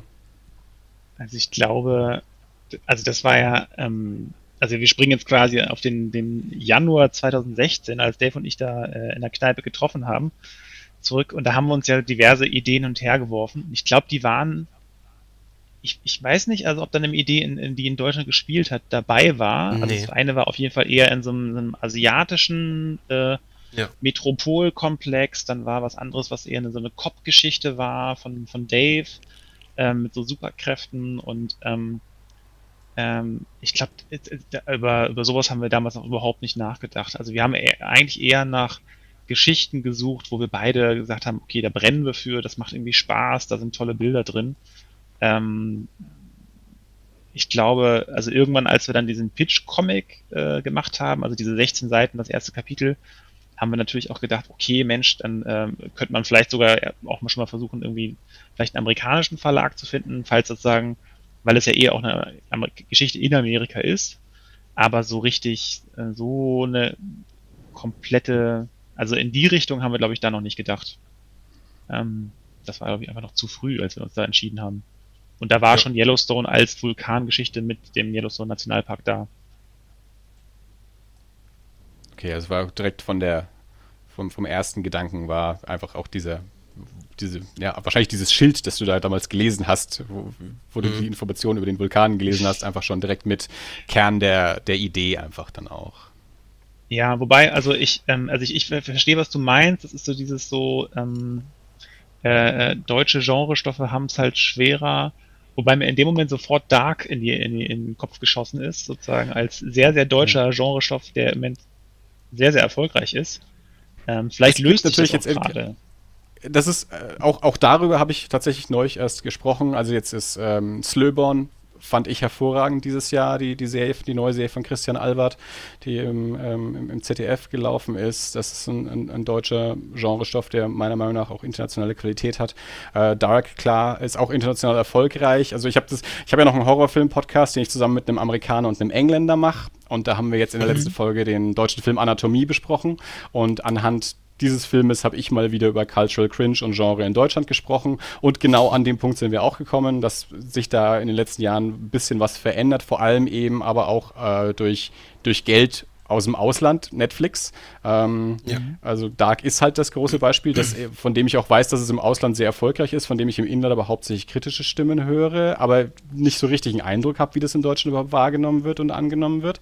Ähm, aber ja, ich hoffe auch, dass, dass sich da was tut, äh, aber es passiert eben langsam. Aber gerade weil ihr eben natürlich auch bei Zwerchfell seid und Christopher Tauber und Stefan Dinter mit Die Toten sehr genau diesen Weg auch gegangen sind, dass sie eben einen, mhm. einen Stoff, den wir hauptsächlich aus amerikanischen Filmen kennen, sehr bewusst eben nach, nach Deutschland ähm, gesetzt haben fand ich das eben auch ganz, ganz interessant jetzt im, im Kontrast und weil es bei euch, wie gesagt, im Pressematerial eben drin stand. Sonst hätte ich da jetzt auch, ehrlich gesagt, nicht weiter wahrscheinlich drüber nachgedacht oder nachgefragt, ob die, ob die Idee mal war, es in, in Deutschland spielen zu lassen. Aber ihr habt es da eben selber mit angesprochen. Äh, und ja, wie gesagt, weil ich mir eben auch da, da selber immer viele Gedanken äh, drüber mache und eben das Gefühl habe, dass wir als, als Zuschauer oder als Konsumenten teilweise deutsche, meistens eben Filmproduktionen, generell anders bewerten als ausländische Produktionen, äh, einfach nur weil es deutsch ist und weil wir die weil wir die Umwelt kennen, weil wir die Sprache kennen und da dann viel schneller mal sagen, so würde sich ein Polizist nie verhalten äh, und dem amerikanischen Polizisten das aber abnehmen, weil da so ein Bruch mit drin ist durch, äh, durch die Sprache, sei es in Synchronisation oder in Originalsprache, ist beides mal ein Bruch mit drin äh, und natürlich auch durch die, durch die Umwelt, ähm, wie es dort aussieht, wie die Autos aussehen und sonst irgendwas. Also dass quasi eine ausländische Produktion immer so einen, so einen gewissen Fantasy-Anteil einfach inhärent schon mitbringt und wir dadurch dann eben auch ähm, unplausiblere Geschichten ähm, schneller annehmen, als wir es bei einer deutschen Produktion machen. Meine Theorie zumindest es, zu dem Thema. Aber ist es denn, äh, also das finde ich irgendwie interessant, weil also ich könnte mir gut vorstellen, dass es gar nicht so sehr die ausländische Produktion ist, sondern einfach die Produktion, die im Ausland spielt. Weil es gibt ja auch ganz, ganz viele äh, deutsche Schreiber, Autoren, die eben etwas produzieren, was halt nicht in Deutschland spielt und deswegen vielleicht für ein deutsches Publikum irgendwie, weil es ein bisschen mystischer, ein bisschen entfernter ist, ein bisschen attraktiver ist. Wenn Roland Emmerich ist ja sozusagen das Paradebeispiel an äh, Fantasy, Blockbuster, Science Fiction, Export. Ähm, kommt ja auch aus Deutschland. Ja, ja, gut, also er kommt aus Deutschland, die Filme halt dann nicht. Also seine frühen Filme kommen auch aus Deutschland, aber ja. seine letzten Filme kommen, kommen nicht aus Deutschland. Also auch da das ist stimmt. es ja wieder der amerikanische Schauspieler, der, dem ich entweder auf Englisch äh, zuhöre oder in einer synchronisierten Fassung, der äh, den Weltuntergang in den USA erlebt. Also dieser Bruch ist da ja trotzdem mit drin. Und darum frage ich mich eben auch. Also das ist ja, die, die Frage ist ja genauso wieder deutsche Bands, die auf Englisch singen, weil äh, ist halt die Sprache des Rock'n'Roll und ist cooler äh, und so, da, da, kann man drüber diskutieren. Und dann eben auch die Frage, wie, wie bei euch jetzt ja auch, ein deutsches Team, das eine Geschichte, eine Abenteuergeschichte erzählt, die wir, wo wir die, die Vorbilder, die wir dafür kennen, sind meistens wahrscheinlich US-amerikanisch. Snowpiercer zum Beispiel vorhin angebracht. Es war ein französischer Comic, aber und, und ein koreanischer Regisseur, aber mit, mit mhm. einem internationalen Cast, der irgendwie auch über Amerika zu uns gekommen ist, weil ja auch ein Riesending mit, mit Weinstein und sonst irgendwas war es, glauben ist. Aber ähm, dass also die, die Vorbilder von, von, für so eine Art von Geschichte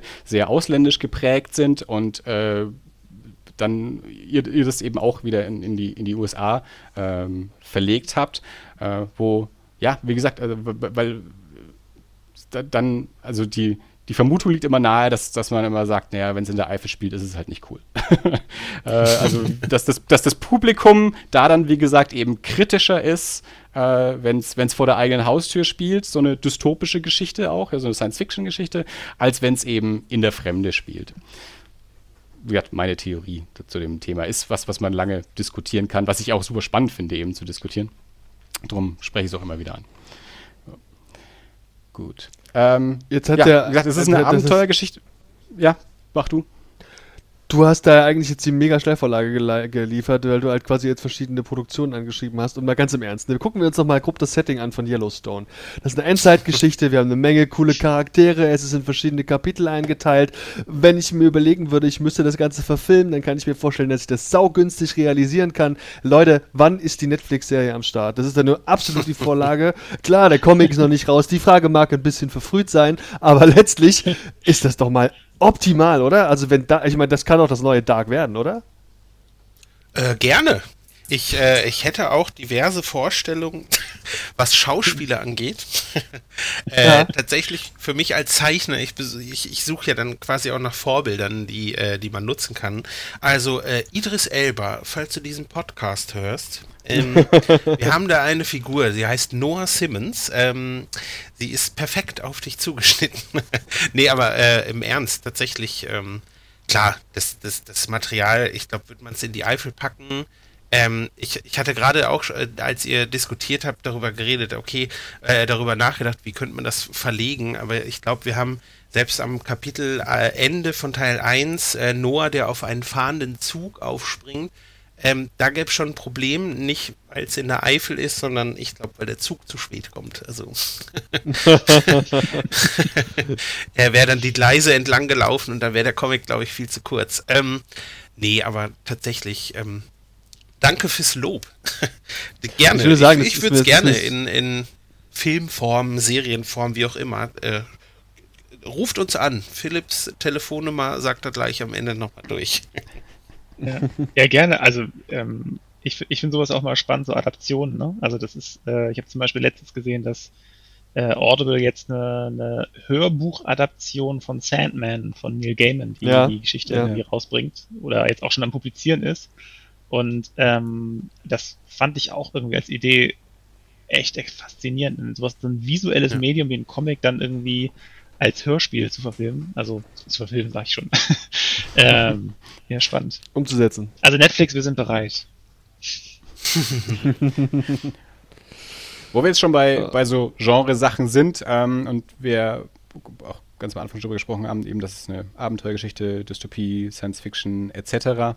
Ähm, da und das jetzt wieder auf den, auf den Comic zurückgebracht und eben auch auf den, mhm. auf den, auf den deutschen Comicmarkt. Ähm, vielleicht habt ihr das auch noch auf dem Schirm. Äh, 2016 gab es da auch schon so, so Diskussionen auf dem, auf dem Comic-Salon. Anlass dafür war ein Artikel von Mark Oliver Frisch im Tagesspiegel mit dem Titel Wir brauchen mehr Scheiß, äh, wo er sich auf einen, auf einen amerikanischen Artikel bezogen hat und da die, die These aufgestellt hat, dass eben in, in Deutschland sich vor allem das, das Feuilleton viel zu sehr so mit, mit hochgeistigen Graphic Novels und, und Autobiografien oder Biografien etc. beschäftigt und dass aber ein, ein, ein lebendiger Markt in jedem Medium auch einen, einen großen Teil an Produktionen braucht, die quasi unter, Unterhaltung sind, mit denen man Geld verdienen kann, wenn dafür das Publikum auch da ist. Und da ist natürlich auch wieder ein Punkt in, in Deutschland und im Comicmarkt drin.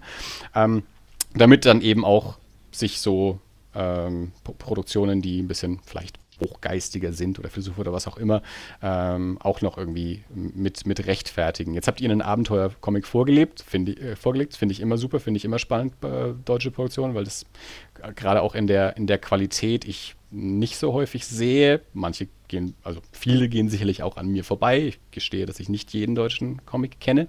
Ähm, aber gerade was so, was so Abenteuer-Comics angeht, habe ich wenige auf dem Schirm, die mich vor allem auch eben von der grafischen Gestaltung her ansprechen. Da habe ich häufig das Gefühl, dass zu sehr dieser, ja, so, so ein realistischer Zeichenstil versucht wird, der für mich dann häufig nicht funktioniert oder dass auch häufig dann eben so in die, in die Parodie gegangen wird. Also es gibt ja diverse mhm. Produktionen, die sich irgendwie mit Superhelden beschäftigen, die dann aber da kommt dann vielleicht auch wieder der Cultural Cringe mit rein, die dann immer als, als Parodie gemacht werden, weil man vielleicht keinen ernsthaften deutschen Superhelden irgendwie produzieren kann oder will, das weiß ich nicht. Wie ähm, habt, habt ihr euch Gedanken darüber gemacht, als ihr den Comic gemacht habt und dann auch natürlich jetzt im, im Laufe der Produktion und auch im, im, in der Arbeit mit Zwerchfell, jetzt über die letzten Jahre, ähm, wie sieht der deutsche Comicmarkt aus? Wo passt unser Comic da rein? Gibt es einen Markt für so einen Abenteuer-Comic? Glauben wir, dass es ein Publikum gibt? Was sind andere Produktionen? Also ist sowas wie Gang Ho zum Beispiel, war das irgendwie ein, ein, ein Moment, wo, wo man vielleicht sagen konnte, da, da ist ein Abenteuer-Comic, der zwar erst in Frankreich erscheint, aber der auch von Deutsch gemacht wird, der, der funktioniert. Ähm, irgendwie Gedanken in, in der Richtung zu, zu eurem Comic, Dave? Ähm, wo du Gang Ho ansprichst, zum Beispiel, das war mir beim Lesen äh, damals nicht klar. Okay, das sind, äh, das sind deutsche Zeichner und Autoren. Ähm, weil da hat der Comic zum allerersten Mal, für, oder der deutsche Comic zum allerersten Mal für mich Klick gemacht, hat gesagt, okay, wir sind mhm. anders. wie du ja schon sagst, wir, wir erschließen uns den Markt über Frankreich, aber da ist meiner Meinung nach auch so, so grob das Problem, äh, was den deutschen Markt angeht. Viel wird irgendwie, also viele trauen sich meiner Meinung nach nicht, also das ist jetzt tatsächlich nur meine objektive Meinung, ähm, zu sagen, so, wir machen jetzt was Ernsthaftes, weil ich sag mal so, so ein, so ein deutscher Superheldencomic, natürlich klar, eine Parodie passt perfekt, äh, äh, weil Superhelden äh, in, in den USA stehen ja nun mal für heroische äh, große Figuren und da ist es natürlich äh, gut, eine Figur zu machen, die, äh, die eigentlich aus dem Amerikanischen kommt, aber das Deutsche so parodiert, wie der, ein Amerikaner das quasi wahrnimmt, also in Lederhosen und immer ein Bier und eine Weißwurst in der Hand. Also da kann ich das verstehen, da ist das quasi Stilmittel, aber ähm, meiner Meinung nach ähm, gibt es zu wenig Mut zu sagen, so, wir, wir machen jetzt tatsächlich einen Superhelden-Comic und der ist auf Deutsch und weiß ich nicht, das wird äh, der Deu deutsche Batman in, in, im Endeffekt muss vielleicht nicht verkleidet sein als, äh, als, als Fledermaus oder als irgendwie anderes gefährliches Getier, aber ich sag mal so ein, so, ein, so, ein, so eine mutige Detektivgeschichte in Anführungsstrichen, die ja nun mal Batman ist, äh, kann man auch in Deutschland, glaube ich, machen. Ich glaube, da, da fehlt einfach nur ähm, teilweise auch das Vertrauen von einem Verlag und deshalb bin ich auch sehr froh, dass wir, dass wir Zwerchfell als Verlag gefunden haben, die halt einfach sagen so, ey, das ist euer Baby, äh, ihr macht das.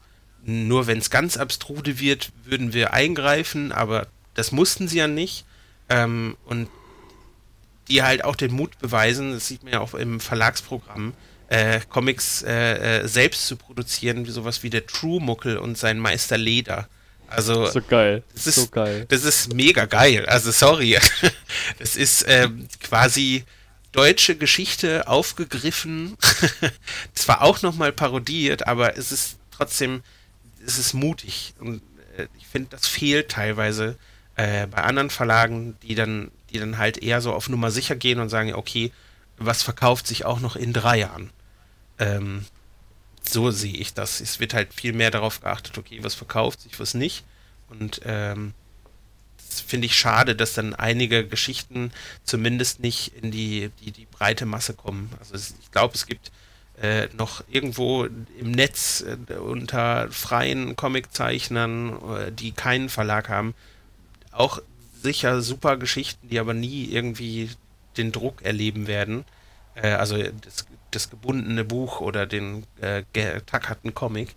Ähm, und das ist halt schade, dass, dass, dass da auch ähm, darauf irgendwie nicht geachtet wird, zu sagen so, wir, wir, wir haben jetzt mal die Eier und wir machen das jetzt und äh, nächste Woche gibt es äh, den ersten deutschen äh, Superhelden-Comic, sowas in der Art.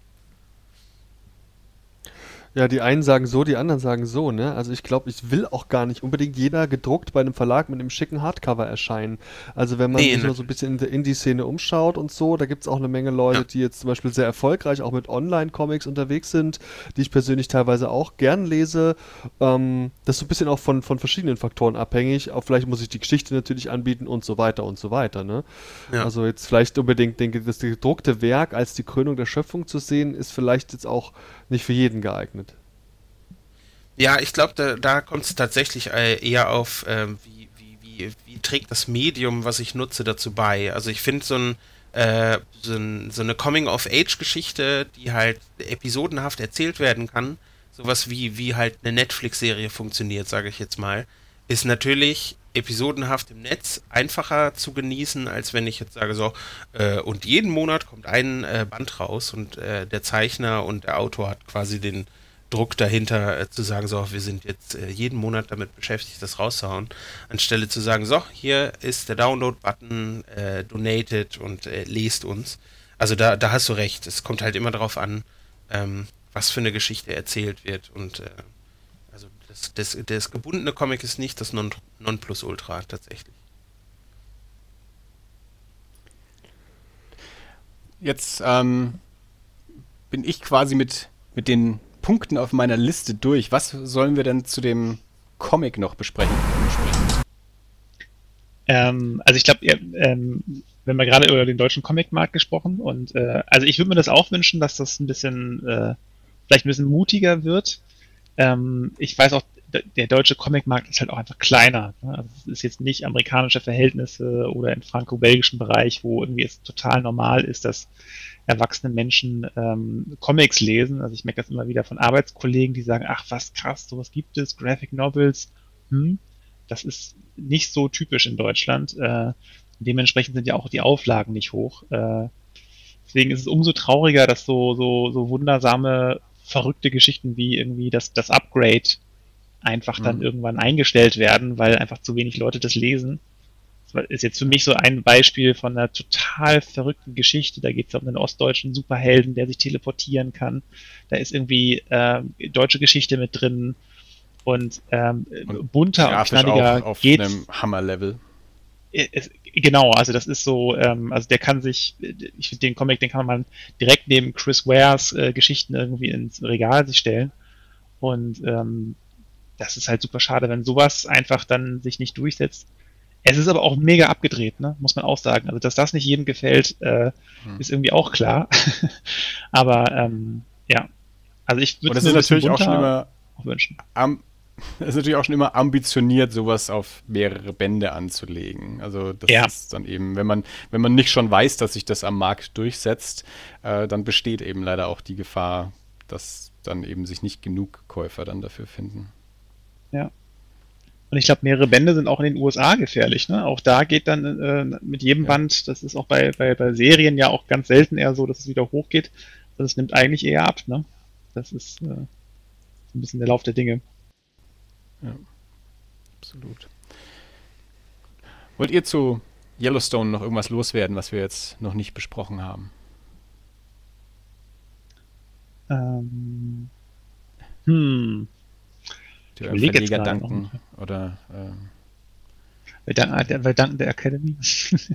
noch nicht. Christopher ähm, Tauber übrigens überhaupt kein Fan der Serie Dark. Hat er schon lautstark kundgegeben. Ja, das, das, das glaube ich. Also die ist auch sehr, sehr deutsch, ne? Das ist schon irgendwie der deutsche Wald und das ist alles Auswahl von Angst und so. Ähm, nee, also was man zu Yellowstone noch sagen kann, ähm, genau, 144 Seiten lang ist der, ist der Band. Hardcover, ne? wer, wer, wer drauf klopfen möchte. Und ähm, Schlappe 20 äh, Euro, das ist ja geschenkt, Junge. Genau, eben.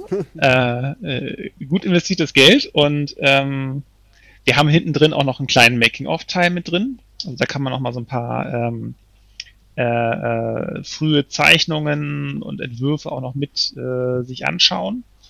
Ähm, und ähm, ich glaube, was, was sowohl für Dave als auch für mich gilt, ist, also klar, es spielt in den USA, wir sind halt beide schon so ein bisschen aus dem, dem Fantasy, Roleplaying, Gaming-Bereich auch, glaube ich, auch stark beeinflusst.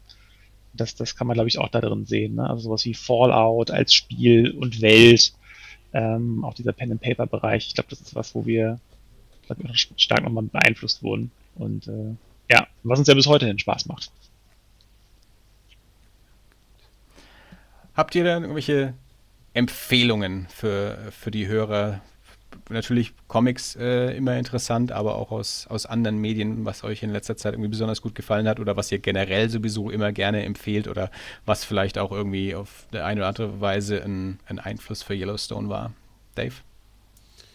Mm, also ich habe mich natürlich viel umgeguckt, was es, was es für ähnliche Abenteuercomics äh, es gibt. Äh, aufgefallen ist mir, ich weiß nicht, ob der schon in Deutschland erschienen ist, äh, Oblivion Song von Robert Kirkman, ja. dem äh, Schöpfer von The Walking Dead, äh, der nach einem Endzeit-Comic einen neuen Endzeit-Comic äh, erfindet. ähm, nee, tatsächlich, der, der ist mir so ein bisschen ins Auge gestochen. Natürlich, klar, ähm, haben wir anstatt Zombies Aliens, aber ähm, Zeitreise spielt da noch mit drin und ich, das finde ich generell eh immer äh, sehr, sehr interessant, wenn man in Stories und Geschichten irgendwie Zeitreise drin vor hat. den Staaten erschienen. Der ah, ist bei uns direkt okay. als Paperback Trade, rausgekommen. Genau, in den USA kam das erste Heft ja. raus, da kam bei uns das direkt als Sammelband raus. Ach, guck der, mal. Ich weiß, habe jetzt vergessen, wie der, wie der Zeichner heißt, aber Kirkman hat, ich glaube, 18 Monate lang oder so den Zeichner bezahlt und das Ding zeichnen lassen.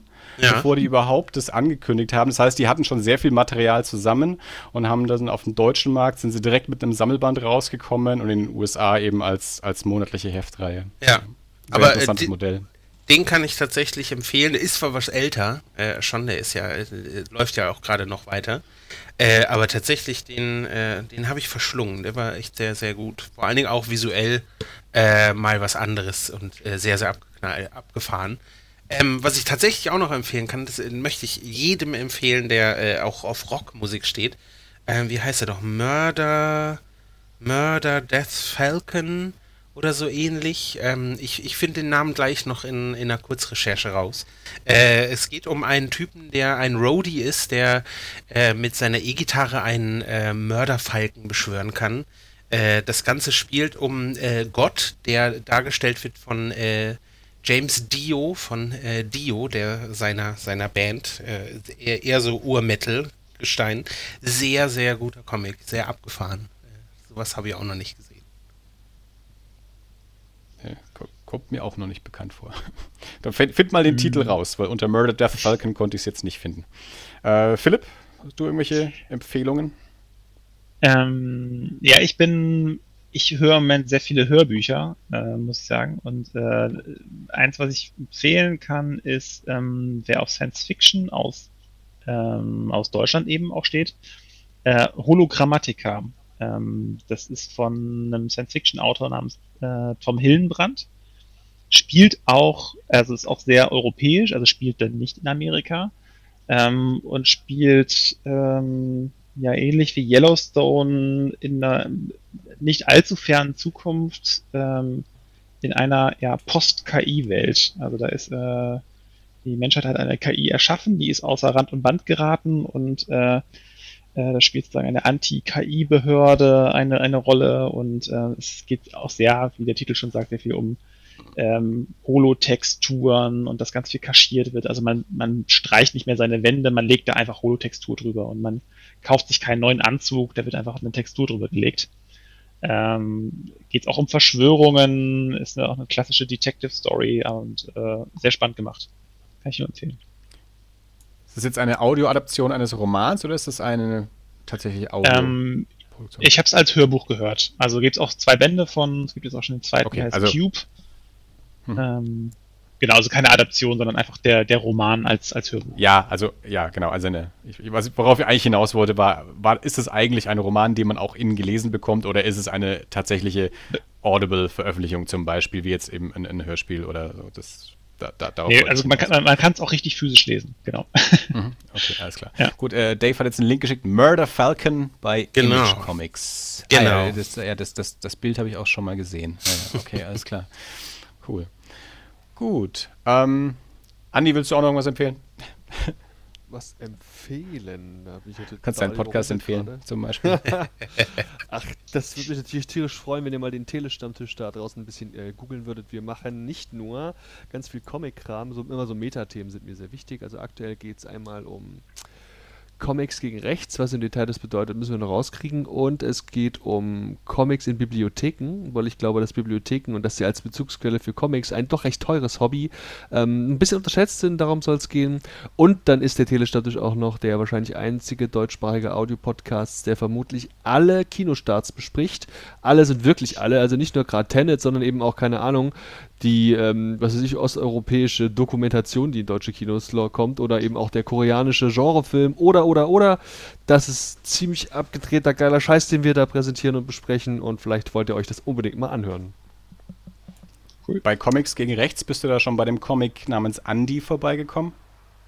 Es gibt einen Comic namens Andy, nein, der ist mir noch kein Begriff, nein. Ja, das ist äh, explizit ein, ein Comic gegen rechts, den man vor einigen Jahren bei irgendeiner Behörde, sowas wie, die weiß nicht, entweder die für politische Bildung oder sowas ähnliches bestellen konnte. Also es war quasi eine Auftragsarbeit von irgendeiner einer Regierungsstelle. Äh, der Comic heißt Andy und ja, da geht es um, um Ja. Da komme ich jetzt ja gar nicht mehr drum rum, den muss ich ja jetzt quasi lesen. ja, ich weiß nicht, ob man den noch kriegt. Ich habe mich seit Jahren nicht mehr, also ich habe mir den damals tatsächlich zuschicken lassen. Ich weiß aber nicht, ob ich den noch irgendwo habe. Äh, aber ja, aber schreib, schreibt dir das mal auf, der gehört dann auf jeden Fall zum Thema mit dazu. äh, cool. Ähm, äh, wenn jetzt nicht noch einer die Hand hebt und sagt, ich habe noch irgendwas, was ich dringend loswerden möchte, würde ich ähm, langsam in die Verabschiedungsrunde gehen. Oder möchte noch jemand die Hand heben? Klingt nicht so. Wir freuen uns alle mega auf den Comic, oder? Wir müssen den noch mal, müssen wir den eigentlich bei den Comic-Cookies nochmal besprechen? Oder macht man das nicht, ähm, wenn man die Jungs im Interview hatte? Habe ich auch schon überlegt, wie wir das machen, ob wir den bei den Comic-Cookies nochmal noch mal explizit besprechen. Äh, äh, mal, mal, gucken, vielleicht. Da müssen wir noch den nächsten Termin ausmachen. Ähm, auf jeden Fall erstmal äh, vielen Dank in die, in die Runde. Vielen Dank an äh, Dave und Philipp, dass ihr euch die Zeit genommen habt. Und vor allem tatsächlich nach, nach so langer Zeit, nach so vielen Jahren, äh, tatsächlich auf uns zugekommen seid und gesagt habt, wir wären jetzt so weit, wir würden das machen. und dann kam noch die Pandemie dazwischen und dann noch sonst irgendwas. Also es war jetzt auch tatsächlich eine, eine lange Geburt, bis das jetzt äh, geklappt hat. Aber freut mich sehr, dass es geklappt hat. Vielen Dank Andi, äh, Tele Andi, äh, dass er sich auch die Zeit genommen hat hier. Auch äh, quasi noch ähm, das, das, das zweite Standbein äh, Comic Cookies hier mit zu, zu repräsentieren. Comic Cookies natürlich auch noch der Breedstorm und der Patrick äh, dort mitzuhören. Das heißt, wenn sich Hörer für uns hier jetzt hat, ähm, wenn ihr es jetzt zum Beispiel auf dem Das Alles Kanal hört, noch mehr für Comics interessieren, dann schaut doch mal bei den Comic Cookies vorbei. Da sind Andi und ich jetzt eben auch regelmäßig mit vertreten, dann eben noch mit den Kollegen Breedstorm und Patrick. Ähm, Dirk, wieder vielen Dank, dass du dich hauptsächlich um die Technik kümmerst. Dirk, an dich mal ganz großen Applaus. Dankeschön. Das ist Dankeschön, ja. Einfach, dass du dabei warst. Dankeschön. Das ist eine große Hilfe gewesen. Dirk, hatten wir jetzt Live-Zuhörer? Konntest du das jetzt irgendwo ablesen? Ein paar. Oh, so, ein paar. Na also gut. Zwischen dann, 5 und 10, das wechselte immer mal ein bisschen. Ja, das ist doch ganz gut. Dann äh, vielen Dank an die Live-Hörer. Vielen Dank an die hier allen Mitmachenden. Und wir hören uns bei den entsprechenden Podcasten irgendwann demnächst wieder. Und ansonsten gehen jetzt alle raus äh, und kaufen sich bei nächster Gelegenheit Yellowstone, erschienen im Zwerchfell Verlag, geschrieben von Philipp Spreckels und gezeichnet von Dave Scheffel. Vielen Dank und bis zum nächsten Mal. Adieu. Tschüss. Ciao. Tschüss. Ciao.